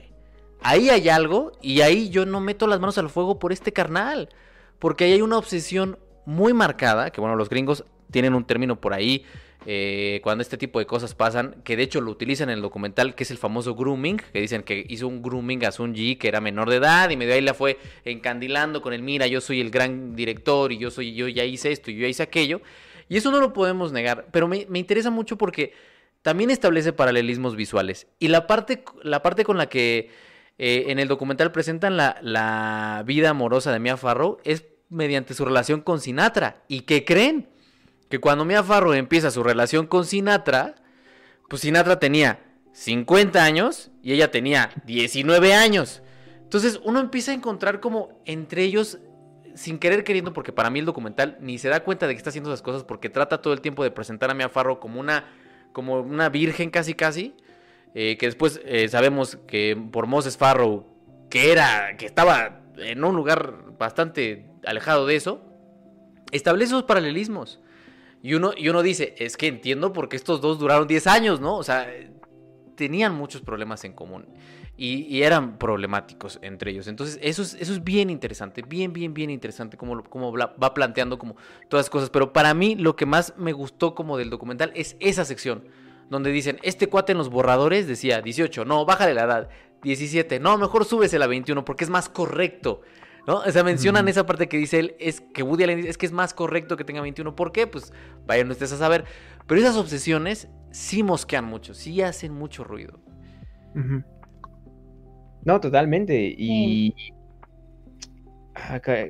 Es que bien lo, dices, o sea, con ese término. Eh, el documental sí te deja claro como que hay un problema, o hubo un problema en su momento, con estas relaciones y estas obsesiones de Woody Allen con las menores de edad, ¿no? Eh, y es algo que, pues, él niega de forma, ¿cómo decirlo? Eh, mm, se da por ahí unas volteretas como para excusarse, ¿no? Y pues tal cual dice, es que si era una mayor de edad, ¿no? Ella, él no admite que este, estuvo siquiera con, en alguna relación con una chica de, de 17 años. Sin embargo, si hay una película de eso, como lo muestra este, el propio documental que es Manhattan, y, entrevistan a una de sus ex que tenía esa edad cuando salió la película, ¿no? Y aquí me gustaría, no para justificarlo, sino incluso como para este, reflexionar sobre ello. En esa época era muy, empezó como a, pues fue la época de la revolución sexual, ¿no? O sea, eh, empezaron como a decir, no, sí, es que este, hay que quitarnos como todas esas ideas retrógadas, ¿no? De que no podemos explorar nuestra sexualidad y con quienes queramos. Sin embargo, no hubo mucha crítica hacia las relaciones de poder. ¿no? Esa es la otra parte que yo quería abordar. nada, las relaciones de poder. Y ustedes hasta lo pueden ver en canciones de la cultura popular de los 60s, de los 70s, donde pues varios íconos del rock hablan sobre acostarse con chavitas de 16 años y esos güeyes pues ya están pues pasando los 30, ¿no? Eh, y pues es como pues esa onda, ¿no? Ese fetiche como de así, ah, la jovencita. que ya, que ahora, no por, o sea, no necesariamente por corrección política, sino también como un ejercicio de crítica, de decir, aquí hay, aquí estás con una persona vulnerable. Tú con una como persona con más experiencia te estás vendiendo como alguien galante, ¿no? Y dices, ahí sí hay un punto, o sea, sí, ahí sí hay un problema, ¿no? O sea, creo que eso es bueno que se señale, y es, bueno que se hable. Sin embargo, el tema más peligroso, o sea, el tema mm, que dices, ok, aquí sí o sí hay una víctima, de, eh, independientemente del lugar donde lo estés viendo, aquí sí hay una, una o unas víctimas, es este, la acusación de, de pedofilia, ¿no? De abuso sexual a una niña. Porque o sea, están, nos presentan cuál es la versión de, de esta mía, ¿no? Y dices, güey, o sea, si fue realidad, qué horrible. Eh, en el documental, bueno, en los dos capítulos que llevamos, ok, no, lo, no, no hemos visto la, la defensa de, de, Woody Allen, uh, pero si nos vamos, por ejemplo, tanto a lo que ha dicho él, que es negarlo rotundamente, a lo que ha dicho este su hijo, eh, ay, tú lo dijiste Moses, el nombre, aquí Moses Farrow. Uh -huh. Moses, es este, es que no se acuerda bien de las cosas. Y tú dices, oh, no se acuerda bien de las cosas, fue a partir de una manipulación, eh, etcétera, etcétera. Pues dices, bueno, eh, si eso eh, también fuera cierto, es, es, este, estamos viendo a, a, una niña violentada. Es ¿no? que a una niña manipulada. Ese es el, el corazón del documental, güey. Las relaciones y los abusos de poder. O sea, el de Frank Sinatra a Farrow, el de Woody Allen a sus parejas de 17 años. O sea, a ver, si tú a tus 35 llegas con una chavita de 16 y le dices, güey, es que este, soy esto y aquello y lo otro, cae. Y lo, y lo interesante es cómo el documental plantea a una Mia Farrow conflictuada, de la cual se aprovecha Frank Sinatra porque venía de una situación de conflicto y a una mujer, esta mujer se llamaba Cristina Engelhardt, que fue esta chica de 16 años con la que Woody Allen a sus 42 mantuvo una relación de muchos años. Ella dice, es que la relación duró hasta los 23 y ella lo explica. Yo venía de una situación complicada, de violencia, me habían violado cuatro veces. O sea, ella lo explica en el documental. Entonces, ahí hay un problema que se tiene que señalar, independientemente de si Allen sí, no, lo que sea. Eso, eso, es, eso es abusar de poder. Eso, eso, mantener relaciones con personas a las que les llevas 30 años, perdón, pero es que es abuso de poder, cabrón. Eso se llama abuso de poder, no hay más, güey. A ver, eh, dale, dale, Denny. Sí, eh, qué bueno que sacaron ese tema colación, porque sí también era algo que a mí me, me importaba comentar sobre que este hombre, como bien lo mencionamos, ¿no? Más allá de toda la, la acusación por lo cual se genera como todo este, todo el documental y pues la, la llama mediática, eh, algo que sí es un hecho es que él mantuvo una relación, ya imagina, o sea, ya ni siquiera hablemos específicamente de las otras que tal vez eh, no tengan un nombre más allá de la que acabas de mencionar, que se me acaba de ir su nombre sí, y que Cristina. sale en el documental. Uh -huh. Pero de, de, el hecho en sí con eh, Sunji, ¿no? O sea, por mucho que dijeran, no, pero es que empezaron su relación cuando ella ya era mayor de edad, pero volvemos al punto, o sea, la gran diferencia de edades tiene que ver con sí un uso de, manipular a esta persona. Si tú quieres, igual, insisto, dándole el beneficio de la duda, sin, eh, con, inconscientemente. Pero creo que esa gran diferencia de edad no debería de estar en una relación por lo que acabamos de decir. Todas relaciones tienen de por medio alguna relación de poder. Mm. Y es mucho más evidente cuando la, la diferencia de edad es tan grande, ¿no? Desafortunadamente, eh, la diferencia de edad entre un hombre y la, bueno, que el hombre sea mayor a la mujer, se ha pasado mucho de largo en muchos aspectos, ¿no? O sea, incluso en ciertas culturas siguen aceptando eh, casamientos entre niñas y hombres muy grandes, ¿no? ¿A cuántos no, cuántos no sabemos de historias de, claro, a mi abuelita, mi abuelo le llevaba 10, 15 años, ¿no? Y, y, todo eso estaba un poquito normalizado. ¿no? Cada vez empieza a notar más como es eh, evidente la parte de, de, de, un poquito de abuso de poder, no, no un poquito, un mucho de abuso de poder en estas relaciones, ¿no? Entonces, en, en cuestión de eso, creo que el documental no se va a ir sobre esa línea, por mucho que solo hayamos visto dos, dos episodios, no creo que sea el tema, sí, no. porque de alguna forma es algo que quieren evitar ambos, ¿no? O sea, tanto el lado Farrow como el lado Allen, porque con el con la carta de Moses que me pareció muy, o sea, la verdad es que yo sí me impacté al leerla, cuando él menciona, ok, sí, fue, fue poco convencional que ellos estuvieran juntos, bla, bla, bla, pero que no se les olvide que Mia también era una mala madre, bla, ok, entonces, sí, no, no vamos a sacralizar a ninguna de las dos figuras, ni a él ni a ella, o sea, como a los adultos de esta historia, que uh -huh. creo yo que son es en donde también tenemos que poner el ojo, ¿no? Uh -huh. No vamos a, san a, santificar ni a Mia Farrow ni a Woody Allen, que eran los adultos en ese momento. Pero lo que sí creo es que a ninguno de los dos lados les interesa hablar sobre este tema que no hay, o sea, que no cabe a dudas, porque de que él mantiene una relación con una mujer a la que le lleva prácticamente el, doble de la edad es un hecho. y, lo sigue estando, ¿no? La sigue estando con esa persona. Y sus películas, que esa es la otra parte que también ese es mi principal problema con este director. O sea, para mí si viste Manhattan ya no tienes que ver nada más de Woody Allen. Ya viste todo, güey. Ya, si vete Manhattan, ve Selig y ya viste todo lo que tenías que ver de Woody Allen. Porque lo hacen en el documental. Hacen una secuencia de montaje en donde dicen, bueno, es que si este carnal, pues sí tenía esta fijación y te pasan 20 películas de él que tratan de lo mismo. O sea, y dices, aquí hay un patrón muy interesante. A ver, dale, dale, dale, dale, dale, Dani, dale, Dani.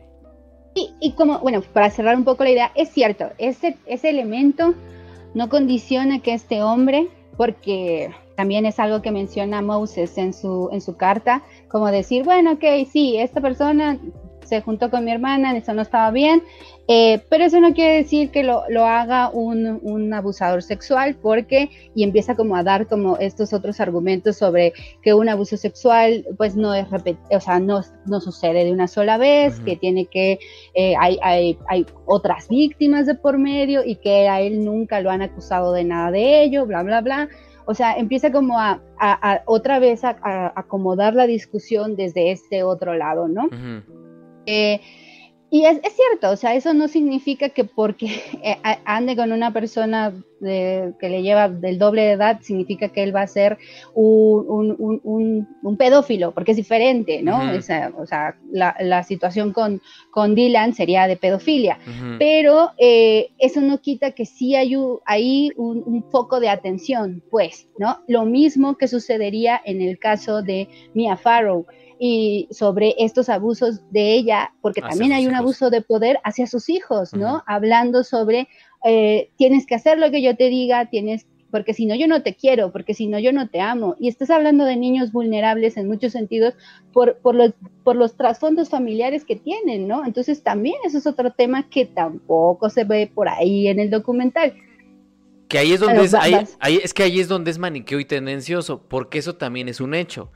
Te muestra eh, la vida de los niños en la casa de Mia Farrow desde un espacio idílico.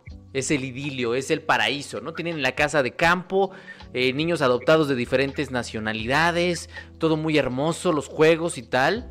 Y cada vez que aparece Woody Allen, música así como de tensión, así de ya llegó el, monstruo. Exactamente, ¿no? Y entonces a mí me, a mí me, yo me, hizo preguntarme mucho como hay, hay unas, ponen unos planos donde él está cargando a su hija y su hija trae un vestido. Y él la está, la está cargando a Dylan con el vestido y pone la música de... Así como, de como tenebrosa.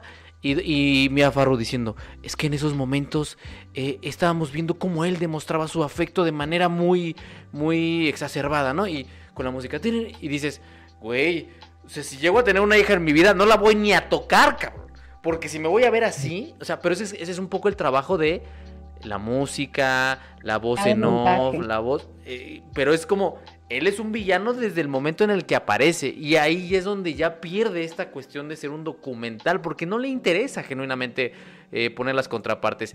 Eso es lo primero. Que Mia Farrow siempre está presentada desde el idilio, desde lo bello, desde lo divertido, desde lo... Y entonces, la otra parte que no tiene el documental son estas claras omisiones de que no tiene testimonios ni de Sun Ji ni de Woody Allen y a lo mejor dices, bueno, no te vas hasta el otro lado, ¿no? No te vas hasta el otro lado y... Dile a Moses Farrow, ¿no? Que es el hijo eh, que más o menos lo lees en su carta y el tipo trata de ser ecuánime, ¿no? Y esas omisiones que él señala antes del documental que él dice, a ver, güey, pues sí se habla todo esto de Woody, pero no se habla de que el hermano de mi mamá está convicto desde hace 10 años por abuso de menores, comprobado. No se habla de que el padre de mi mamá era alcohólico y era eh, infiel. No se habla de que tres de mis hermanos adoptivos se suicidaron después de discusiones con mamá. O sea, esas, esas otras cosas son las que no están. Y como no están, no se, no se perfila bien a los dos personajes a los que el documental pretende enfrentar. Y entonces ya no es un enfrentamiento, ya es un Farrow, este, o la vida de los Farrow, o este Woody Allen desde la perspectiva de los Farrow, pero no es un Allen versus Farrow. Sí, no es, no es equilibrado y y pues bueno, vuelvo a, o sea, vuelvo a lo mismo.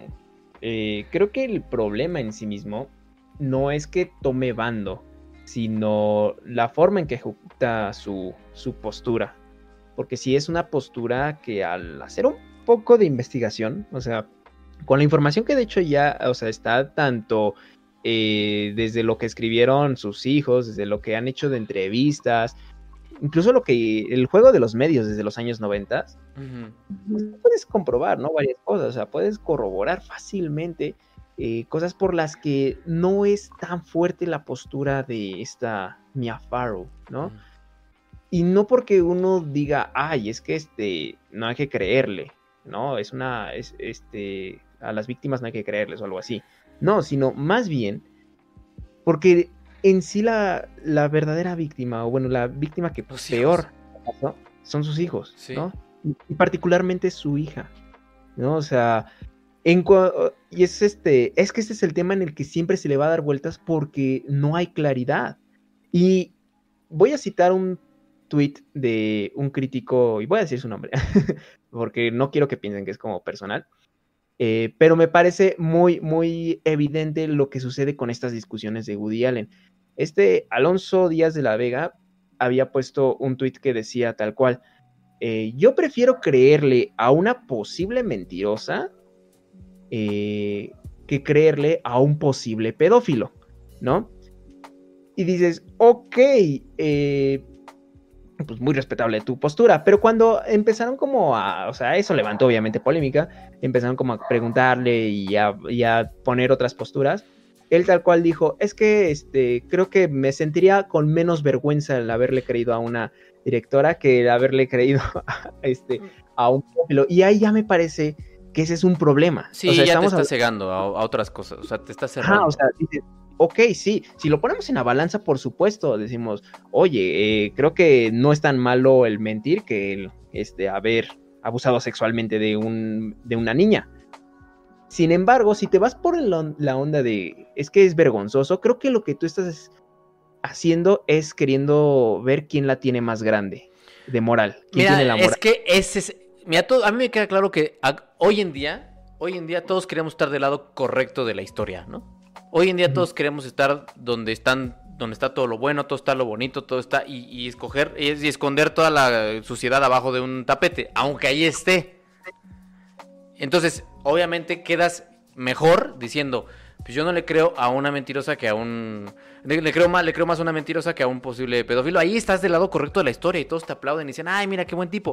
A lo que voy es que no nada más es la mentira es la manipulación, es la tortura psicológica, la violencia física de la que habla el único de los hijos de Mía que no está en el documental. O sea, ese es, ese es el, tema, que hay matices y esos matices no están y tampoco podemos decir eh, a ciegas. O sea, yo vuelvo a lo mismo. Sí, creerle a las víctimas, pero también hay mucha gente que hace cosas que dices, güey, no mames, ¿por qué está haciendo esto si no, no es cierto, güey? Entonces, la mentira puede llevar a lugares muy oscuros, muy oscuros. Entonces, aquí en este caso específico, el documental está, vuelvo, está mal planteado, está, toma partido muy fuerte, se carga muy fuerte de un lado y al hacer eso pierde, el, pierde el, rumbo, básicamente, ¿no? Pero Denise, ibas a decir algo. Sí, un poco como en, el, en el sentido de el compartir un, un testimonio de abuso, pues me parece que no, no es nada fácil hacerlo, ¿no? En ese sentido, creo yo que merecen ya de entrada pues una valoración desde quien los escuchamos o las escuchamos a, hombres y mujeres que den un testimonio de abuso de cualquier tipo, sea sexual, físico, psicológico, o sea, eh, el, enfrentarse a eso me parece que es una de las cosas más, más bruscas a las cuales se enfrentan las personas que viven un, tipo de abuso, el que sea, ¿no? Al tener que explicarlo, el tener que decirlo una y otra vez y de alguna forma que las otras personas lo validen en términos legales, ¿no?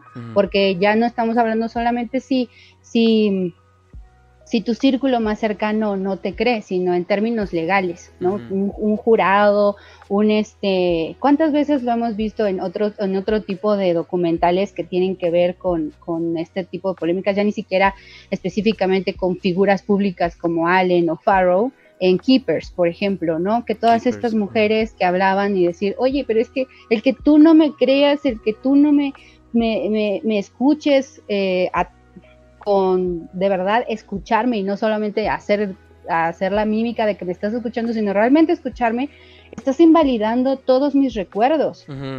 Eso es algo muy brusco, es algo muy, muy tremendo. Y de alguna forma creo que, bueno, lo saco a colación porque parecería que a lo mejor la postura desde donde está eh, puesto el documental de, de, HBO es sobre eso, ¿no? Estar eh, eh, transparentando el testimonio desde la víctima. Y yo creo que eso es muy válido, es muy respetable, insisto, no es nada fácil, creo, eh, es, la exposición de algo tan, tan tremendo y tan, tan abrupto. Pero también, volvemos, por eso digo que me sentía como en, esta, en esto de Rashomon. Sí, a mí también me conflictó un chingo, ¿eh? y creo que es el mejor ejemplo que pudiste haber dado, es decir, Rashomon.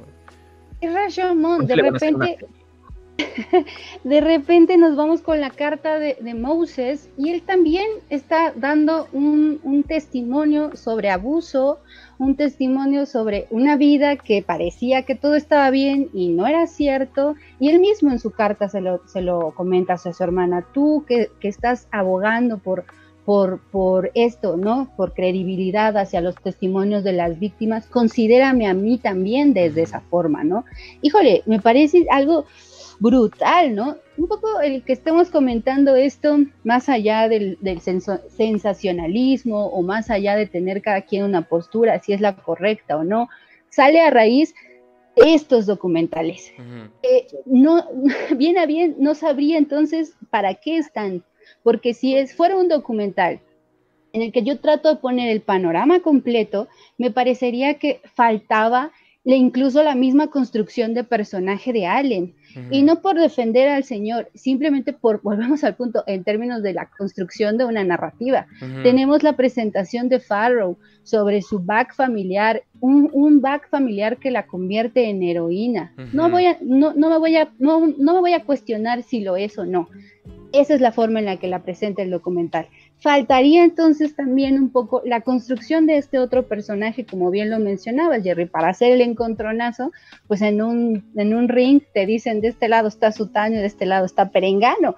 Es normal, debería de existir y no está en el documental, ¿no? Entonces, un poco como cerrando mi idea sobre sobre esto. Por eso decía, el tema es muy, es, es, muy complicado, es muy difícil. No estamos hablando de algo tan sencillo como decir, ah, bueno, me, me robaron 50 pesos. No, en dado caso de que se esté hablando de abuso sexual, le estás destrozando la vida a alguien. Eso no, no, no, bueno, digo, yo creo que es lo peor que le puede pasar a un ser humano. Entonces no estamos hablando de un tema tan sencillo, pero volvemos a como al foco que es el documental. Sí, sí, el caso particular exacto. y el caso particular que tiene que ver con este documental, cómo está mostrando las cosas, cómo se está construyendo desde algo, desde estas mecánicas del audiovisual y que estamos, o sea, comparándolo con otro tipo de documentales que sí hacen eso, ¿no? Que sí ponen a, a dialogarlo.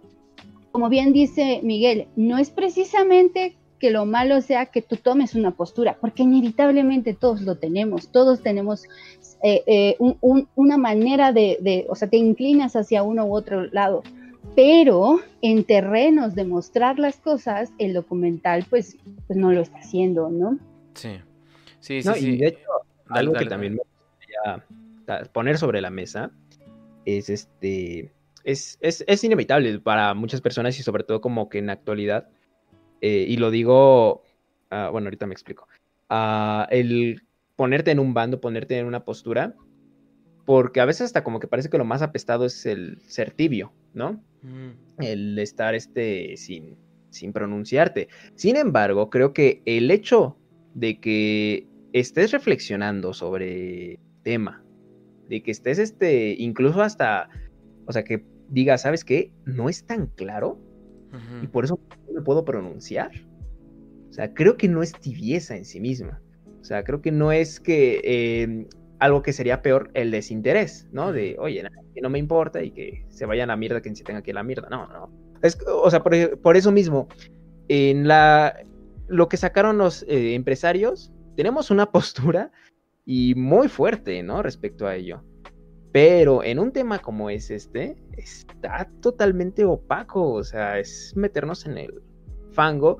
¿Y qué crees? O sea, es complicado porque sabemos que ambas figuras de las que están en esta, en esta disputa son poderosas. Oye, Woody Allen es mucho más poderoso. Sí, sí, probablemente. Este, no por nada, eh, con una funa tan grande como él ha sufrido, pues puede seguir estrenando. No en su país, pero mientras le cierran una puerta importante, un chingo más le abren su puerta y desesperado así, pásale aquí, señor. No, y que déjate de eso, güey. La Funa fue en los 90 y de los 90 para acá ha hecho más de qué, de 20 películas, o sea. Sí, o sea, porque. pero también, por ejemplo, lo que le pasó con Día Lluvioso, ¿no? Que le cortaron ahí un poco la exhibición de esa película. Sí, pero, o sea, aún así fue, fue exhibida en varios festivales súper importantes. Aún así llegó aquí a México y en la Cineteca yo me acuerdo que estaba agotado siempre. O sea, y, e incluso hasta decían, oye, apúrale porque igual y la quitan, ¿no? O sea, como que hasta eso le sirvió de publicidad de alguna forma. Y pues sí, efectivamente la cultura de la cancelación nunca golpea parejo. O sea, siempre... O sea, bien, pues cuántas veces no, no hemos cancelado a personas poderosas, no hemos señalado cosas, incluso hasta teniendo los tres pelos del burro, y no les preocupa, ¿no? Entonces, aquí el problema es que, sí, Woody Allen, yo la verdad, como también dijo Jerry, no metería las manos al fuego. Creo que como persona, sinceramente, mira, como persona pública, ¿no? No me parece digno de admirar. No, ni a mí. Como, como cineasta, mm, dos o tres películas, la verdad es que me, agradan bastante. O sea, creo que sí es muy talentoso. Eh, pero sinceramente, como que para yo decir, es que es mi ídolo, perdón, pero yo lo aprendí, yo lo aprendí a la mala. Yo no vuelvo a meter las manos al fuego por un güey que no conozco, cabrón. O sea, yo sé que hay mucha gente que es muy intensa y que no, Woody Allen inocente y vamos a hacerlo y voy a ser muy vocal y tal. No sabes, güey. No estuviste ahí con él. Eh, como, como, que ese es la, lo que me gusta el, cierre de la, de la carta de, de Moses, ¿no? Que es tú, tuitero, que desde tu casa opinas como si hubieras estado en esa sala. Yo estuve ahí yo conozco a mis hermanos, yo conozco a mi mamá, yo conozco a mi papá. Respeta, cabrón. Y ya, ¿no? Y dices, bueno, a lo mejor y también estaba manipulado o estaba viciado, lo que sea, él estaba ahí, güey. o sea, él estuvo ahí, güey, ¿no? Entonces, sí, a veces es, como muy fácil eh, meter las manos al fuego por un director y decir, bueno, es que esto y aquello y lo otro, y te dan las pruebas, y aunque te dan las pruebas, tú dices, no, no me estoy refiriendo al caso de, Woody Allen, por supuesto, o sea, ya me hablo en general, te dan las pruebas de algo y tú sigues diciendo, no, pero es que hay que dar, hay que dejarlo que responda, o dejarla que responda para que se defienda, ¿por qué quieres que haga, que haga eso si ya te están dando las pruebas? Pero bueno, eso ya son otros temas. A mí, de momento, hasta donde va, me queda de ver un montón, me queda de ver un montón. Eh, me sorprende viniendo de HBO, que HBO tiene unas maravillas como Paradise Lost, que si quieren ver un buen documental, vean Paradise Lost. A mí este, honestamente, lo veo en la misma línea de Living Neverland y lo siento infinitamente inferior a Living Neverland. Que ya es decir un montón, güey, porque Living Neverland tampoco es la gran maravilla documental. Pero sí, ya para cerrar yo, eh, lo siento flojísimo, güey. Pero bueno, eh, Denny. Sí, Sí, como documental volvemos al punto, o sea, creo que le falta mejor construcción de sus propios personajes, porque cualquiera eh, podría decir, no, pero pues es que son personas reales y todo, sí, pero en el momento en el que están ya eh, dentro de, un documental, también se pueden manejar como personajes y no por, por hacerlos menos, no porque el, el, decir persona y ahora soy personaje lo haga menos, no, es simplemente la manera en la que los estás eh, trabajando, la figura que son para los fines del audiovisual, en este caso el documental, ¿no? Entonces, eh, pues sí, creo que en ese sentido eh, queda muy corto. En, en, cuanto a los temas, pues ya sabemos, son temas difíciles, complicados, donde siempre se van a tener diferentes posturas, eh, pero creo que cuando se tratan de personas eh, públicas con ese peso, pues al, o sea, se vuelve doblemente grande, ¿no? Si el tema ya en sí es escabroso, eh, cuando llega con, no, no, es, no es Juan Pérez y Lolita García, es Goody Allen y Mia Farrow, o sea, ¿no? Se vuelve así como una bomba. No, y además que em, ellos dos desde el principio lo llevaron a los medios. Exactamente, creo que qué bueno que lo mencionas, Miguel. Y sí, sí, sí. Sí, exacto. Pero es que aunque ellos lo hubieran llevado a los medios, creo que era algo inevitable. O sea, son dos figuras que hicieron una década de cine juntos, entonces era imposible que no saliera en los medios. Creo que eso es otra de las cosas, ¿no? Que a veces este tipo de, de de casos llevados en, vía pública, o sea, todo se desbarajusta todavía más, ¿no? O sea, lo notamos un poco, ya sea para bien o para mal, no, no lo sabemos, pero ahorita que mencionas Paradise Lost, ¿qué es lo que le pasó a estos chavitos? Si no hubieran estado la parte mediática, los refunden en la cárcel, o sea, no hubiera de otra, porque hubo presión desde, desde lo de afuera, ¿no? Entonces, para bien o para mal, los medios han estado involucrados en este tema eh, y pues por eso de alguna forma los estamos, estamos comentando la serie, no precisamente estamos comentando el caso en específico, creo que eso me gustaría que quedara un poco claro porque como bien decíamos, o sea... Eh, sí, creo que, yo creo que desde, que dijiste, desde que dijiste que es Rashomon, creo que queda claro que es que no puedes comentar eh, una cuestión así en donde uno te dice una cosa, otro te dice otra cosa, la policía te dice otra cosa, los investigadores dicen otra cosa, los es imposible, güey. No se puede, papito. lo que mencionabas de la misma carta de, de, Moses. ¿no? Sobre, eh, bueno, pues tú que estás ahí en tu casa y opinando y todo, pues a lo mejor sí estamos opinando, pero creo que estamos a pensar que eh, lo estamos tratando de llevar desde el documental, o sea, sobre algo que sale de específicamente el problema en sí o, el tema a discutir, sino sobre el documental. Que eso sí quería como dejarlo como muy claro. Completamente de acuerdo. Eh, Miguel, ¿tú quieres cerrar con algo? Híjole, no sé, es que por ahí en el super duper, bueno, en el chat, este, ah, dejaron, bueno, luego como que hacen sus conversaciones y dejaron una pregunta que creo que ya hemos llegado a platicar un poco de ella, pero igual y no estaría mal, pienso yo, eh, volver a tocar el tema sobre el, artista, separar la obra del artista, está bien, está mal. Mira, eh, es que no puedes, o sea, vuelvo a lo mismo, si uno como guionista o como creador asume que está imprimiendo algo de sí mismo, de lo que trae ahí metido y que lo quiere decir, está ahí en la obra, no puedes, no puedes, o sea, está el paralelismo ahí. De las pocas cosas que hace bien el, el, documental es establecer ese paralelismo en este cuate tenía una relación a sus 42 con una chica de 17 y salió Manhattan. O sea, no, no se puede, pues. O sea, Woody Allen no hablaría de lo que habla si no hubiera vivido esas cosas de las que habla. Si no le gustaran los autores que cita constantemente, como Freud, si no le gustara el cine de Bergman, si no, si no tuviera todo eso, no estaría, no haría esa obra. O sea, les pongo, he visto que mucha gente que nos sigue también le mama al tío Robert, ¿no? Eh, tío Robert ha dicho en muchas entrevistas que le encanta Woody Allen, que se basó en él, que él dio clases de guion, que él era un guionista eh, que no había hecho nada relevante y salió que está bien. O sea, no podemos separarlo porque ahí estamos impresos en, lo, que decimos, en lo que hacemos, en lo que exponemos públicamente. Entonces, ese razonamiento de lo podemos separar no se me hace hasta falaz.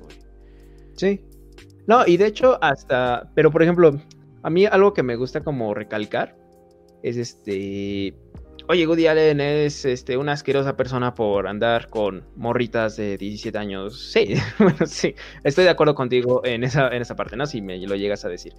Eh, pero oye, es que Woody Allen se arma eh, unos guiones, o sea, los chistes que le agrega Woody Allen a su obra con referencias a la literatura, están muy chidos y son ingeniosos y a veces son incluso hasta sencillos y bien diseñados. Pues sí, porque tú como persona bien puedes ser muy bueno lavando los trastes, pero muy pendejo para trapear.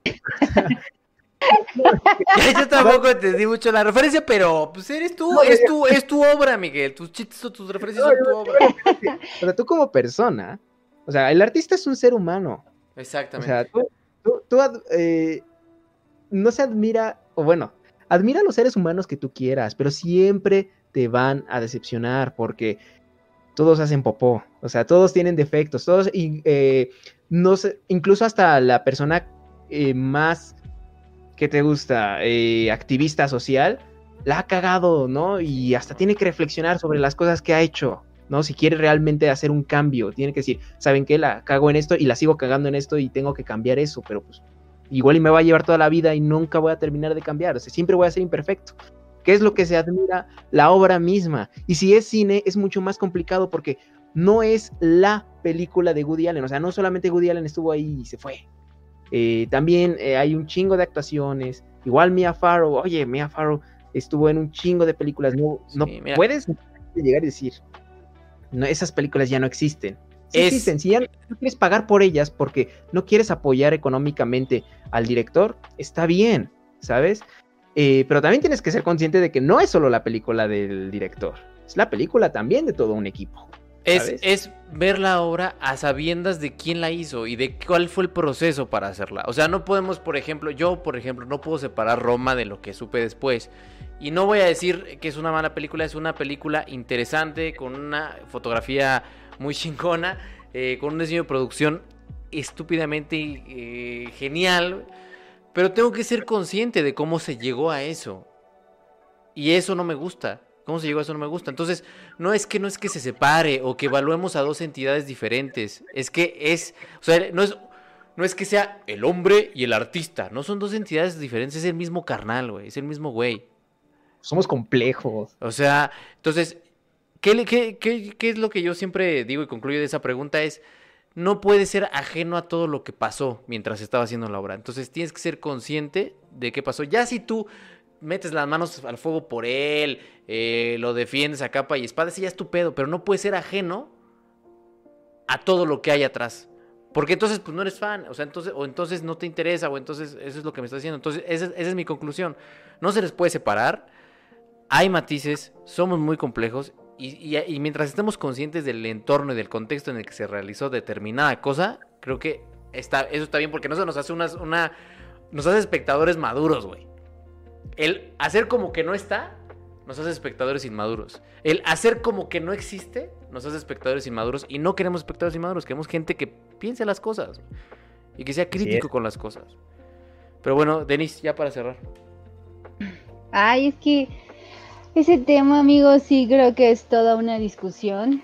Todo, o sea, nos llevaríamos otro podcast hablando sobre ello, porque em, si bien pienso que el arte no tiene por qué ser el espacio para el desfogue de, de quienes somos, o sea, como una calca, como bien dices, Jerry, creo que sí hay algo de nosotros, hay algo de lo que nos interesa específicamente, de los temas que nos mueven, más allá de que sea autobiográfico o no, eh, tiene que ver con los temas que nos importa, ya sea porque lo viviste o porque lo tuvo tu familia o porque es algo que leíste, o sea, eso es a lo que yo siempre apelo, ¿no? Eh, las obras no tienen que ser autobiográficas, pero sí son de lo que a nosotros nos importa. Y en eso que nos importa, pues tiene que ver algo de quiénes somos, evidentemente. O sea, en eso sí no creo que haya para nada un, ah, una línea que divide la carretera 1 de la carretera 2, ¿no? Pero sí, eh, bueno, de todas formas, considero que eh, hacer como esta gran distinción de solo es esta persona y la voy a idolatrar por lo que hace y, adentro de, lo que construye artísticamente sin considerar eh, su mundo personal, porque es eso, su espacio personal, sí creo que nos estaríamos volviendo un poco Mm, ciegos hacia la parte crítica, porque justo la parte crítica no tiene que ver con este, analizar las obras desde el psicoanálisis, ¿no? claro, este hombre hacía esto o esta mujer hacía esto, no, porque creo que igual es una manera, es una sola manera de interpretar las cosas. Hay para interpretar las obras desde la sociología, desde la de política, desde otro tipo de, del estructuralismo, vete tú a saber, o sea, hay muchísimas otras vertientes desde donde puedes analizar una obra. Y para ese análisis, el corazón, claro está, Miguel. pero no puedes evitar, o sea, para poder hacer esos análisis más completos, hay una, tienes que tener una perspectiva lo más amplia posible. Y entre esas perspectivas, evidentemente, está la vida del el creador o la creadora. Sí, completamente de acuerdo. Y bueno, ahorita vamos a pasar ya a la sección final que en teoría Víctor, Víctor Hugo, que está ahí en el chat, me iba a mandar una bonita, un bonito fondo en donde iba a decir superchats, pero pues Vic, siendo Vic, obviamente pues no mandó absolutamente nada, todo a la mera hora, todo para mañana, ¿no? Entonces no tengo esa, esa bonita, ese bonito fondo, entonces vamos a imaginarnos como que pasa una cortinilla en la pantalla y hay un fondo ahí que dice superchats. Lo, lo tengo que hacer yo. Quiero, quiero... No. Ah, Pero bueno. agradezco que, que se esté quemando a Vic. Este. Entonces, a ver, eh, primer superchat. En realidad no dejaron preguntas, pero nos dejaron bonitos comentarios. Muchas, muchas gracias a Cristian Mm. Lasep. Dice: Hola a todos. Ahí le va, profe, para que deje menos tarea. Eh, eso no va a pasar, Cristian. Eso no va a pasar. Pero muchas, muchas gracias por el superchat. Es alumno tuyo. Gracias, Sí, Cristian. en estos momentos, alumno de guion. Eh, luego dice, Jos Poseros, tenía mucho que no los alcanzaba en vivo. Saludos, espero que se encuentren muy bien. Saludotes. Gracias, Josh. Sí, muchas gracias, muchas gracias, Jos. Eh, al contrario, te mandamos un fuerte abrazo y que tú también estés muy bien. Muchas gracias por pasarte al en vivo. Luego tenemos a mi querido Amadeus Graysmith con eh, 50 pesos. Te dice F por el chespirito neoyorquino, haciendo referencia a Woody Allen. Sí, ¿eh? Oye, sí, sí se parece. Que, que- sí, que también tienen ahí a su. Que tenía el doctor Chapatín, que al doctor Chapatín le gustaban las de 14, ¿no? Entonces por eso la referencia de a Chespirito. Eh, dice Fer, siempre es un placer escucharlos. Así. Gracias, Fer. Ah, gracias, Fer. Muchas, Gracias muchas por gracias. estar aquí con nosotros. Muchas gracias, eh, Fer. Luego viene otra vez Amadeus Graysmith, otra vez eh, nos manda un Ah. superchat, dice, me, conten- me contentan mucho las noches, felas. No, muchas gracias, de verdad. Muchas gracias, Amadeus. Además que Amadeus está en todos lados, o sea, Amadeus está en Twitch, en Facebook, en Twitter, en todos lados. Entonces, Amadeus en Patreon, muchas, muchas gracias. Si no están en Patreon, caigan al Patreon porque estamos subiendo contenido. Si no están en Zoom, bueno, en Zoom deben de estar, pero si no están en Zoom F7 en el canal, vayan a Zoom y vayan a todos lados. Eh, hay mucho contenido. En Twitch, en Twitch se van a divertir muchísimo. Muchas, muchas gracias, Amadeus. Y luego, Probablemente eh, si se asoman por la ventana van a ver a Amadeus, ¿saben? ¿Cómo? Hagan la prueba. Si se asoman por la ventana también van a ver a Amadeus, hagan la prueba. Es Eh, omnipresente el muchacho. Puede ser, ¿eh? Puede ser, porque yo no sé cómo, le- yo no sé dónde saca tanto tiempo para, para eh, estar en todos lados, pero lo logra. No mames, Vic. Este, a ver, Vic se tendría que manifestar, pero antes, Ejecutor de Reyes, eh, una pregunta que también vi recurrente en el chat, con 100 pesos, Ejecutor siempre ah, sacando eh, la pasta. Ejecutor. Ejecutor sacando la pasta Gracias. para todos los, eh, para, para apoyarnos en todos lados. Eh, dice Ejecutor, ¿qué ha pasado con Mau Papucho Pattinson? Eh, bueno, como se habrán dado cuenta, Mau no ha estado en los últimos podcasts y es que desde hace un mes, por situaciones personales ajenas a, a su F7, pues Mau dejó de colaborar con nosotros. Entonces, eh, ya no está, ya no está. Pongan ahí una F en el chat. Luego, Vic. Güey, pero aparte me encanta su, su donación y lo que dice. Sí, sí, sí, Vic, este es chiste de Twitch. O sea, porque aparte hacemos cosas diferentes en cada una de las redes sociales. Ah, sí. Eh, el rincón del cineasta, Vic, que además acaba de cobrar porque trabaja ya en otro lado y cobra muy bien el buen Vic, nos dice, ahí nos vemos, bye, desde la punta de la pirámide. O sea, desde Con que... tiene- 25 pesitos, güey. Ajá, güey, Con desde- 25 O pesitos. o sea, desde a ver, güey. punta y 25 Sí, pesitos. sí, no, Desde no que, entiendo, tiene, Vic. desde que tiene trabajo, Vic es un, es un engreído que está desde la cima de la pirámide. 25 pesos, güey. ¿De verdad, Vic? ¿Estás viendo que son tiempos O sea- difíciles y de verdad 25 pesos? Pinche Vic, güey. Y para el jabón de Yo- los yo, trastes te de doy Miguel, 50, oye. güey.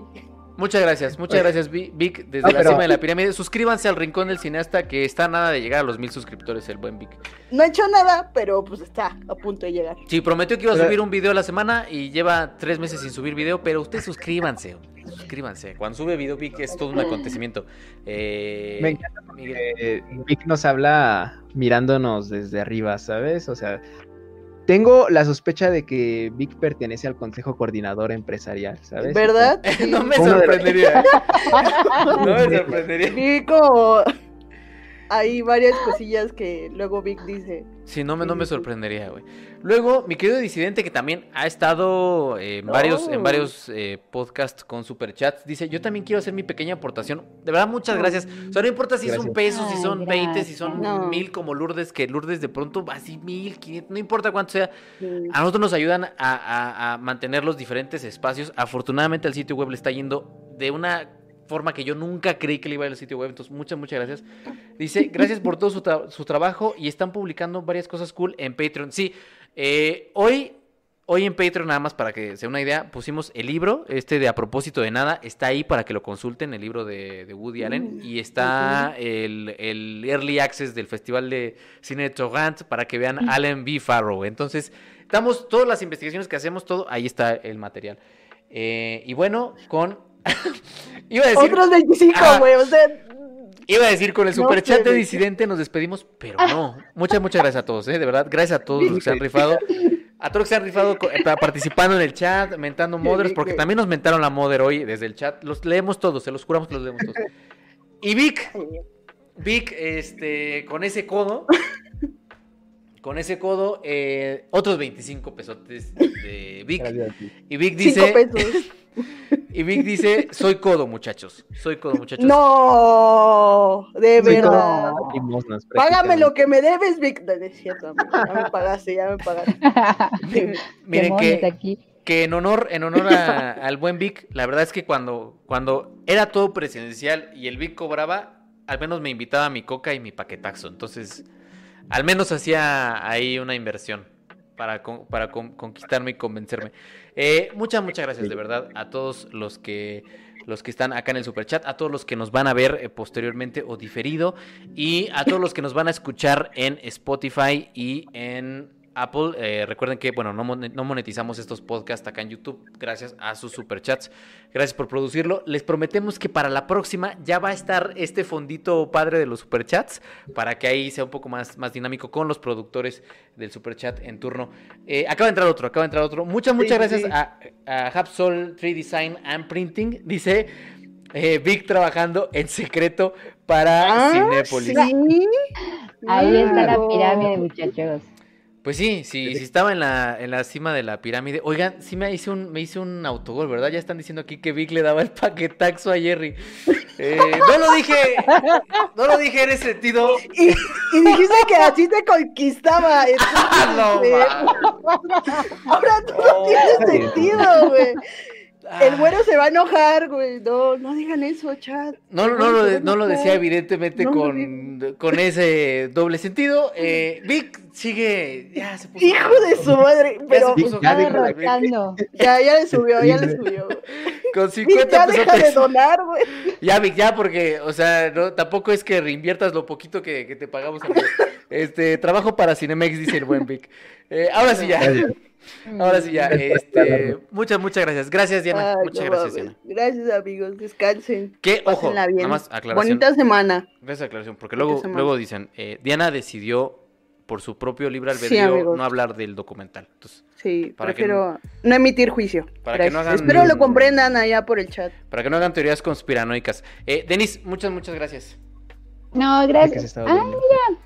Uno nuevo. ¿Uno nuevo? Para que no sepa, Ah, Ah, sí. sí, No hay- oye. what? para que no se vayan a dormir. No, amigos, hay que No hay que descansar. dejar que se vayan a No, dormir. espérense, espérense, espérense. Eh, Miguel, muchas, muchas gracias.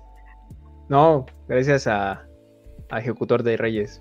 Sí, Ejecutor de. Reyes cierra con no hay que dejar que se vayan a dormir. No, muchas gracias, de verdad. Ya se rifaron muchísimo con los superchats. Jalo. Muchas, muchas gracias. Eh, les mandamos un fuerte abrazo. Gracias a toda la gente que nos vio, que nos dislikeó, que nos likeó, que comentó eh, cuando vean el podcast, eh, este, que nos etiqueta en Twitter, en todos lados. Muchas, muchas gracias a todos. Gracias por el apoyo, gracias por esos su- superchats. Y nada, nos vemos la próxima semana y mañana en Twitch, ¿no? Mañana en Twitch, porque en Twitch estamos Sí. diario. Entonces, quienes no estén en, Sí. en Twitch, pues váyanse para allá, porque ahí Vayan. estamos todos los días. Muchas, muchas gracias. Cuídense mucho.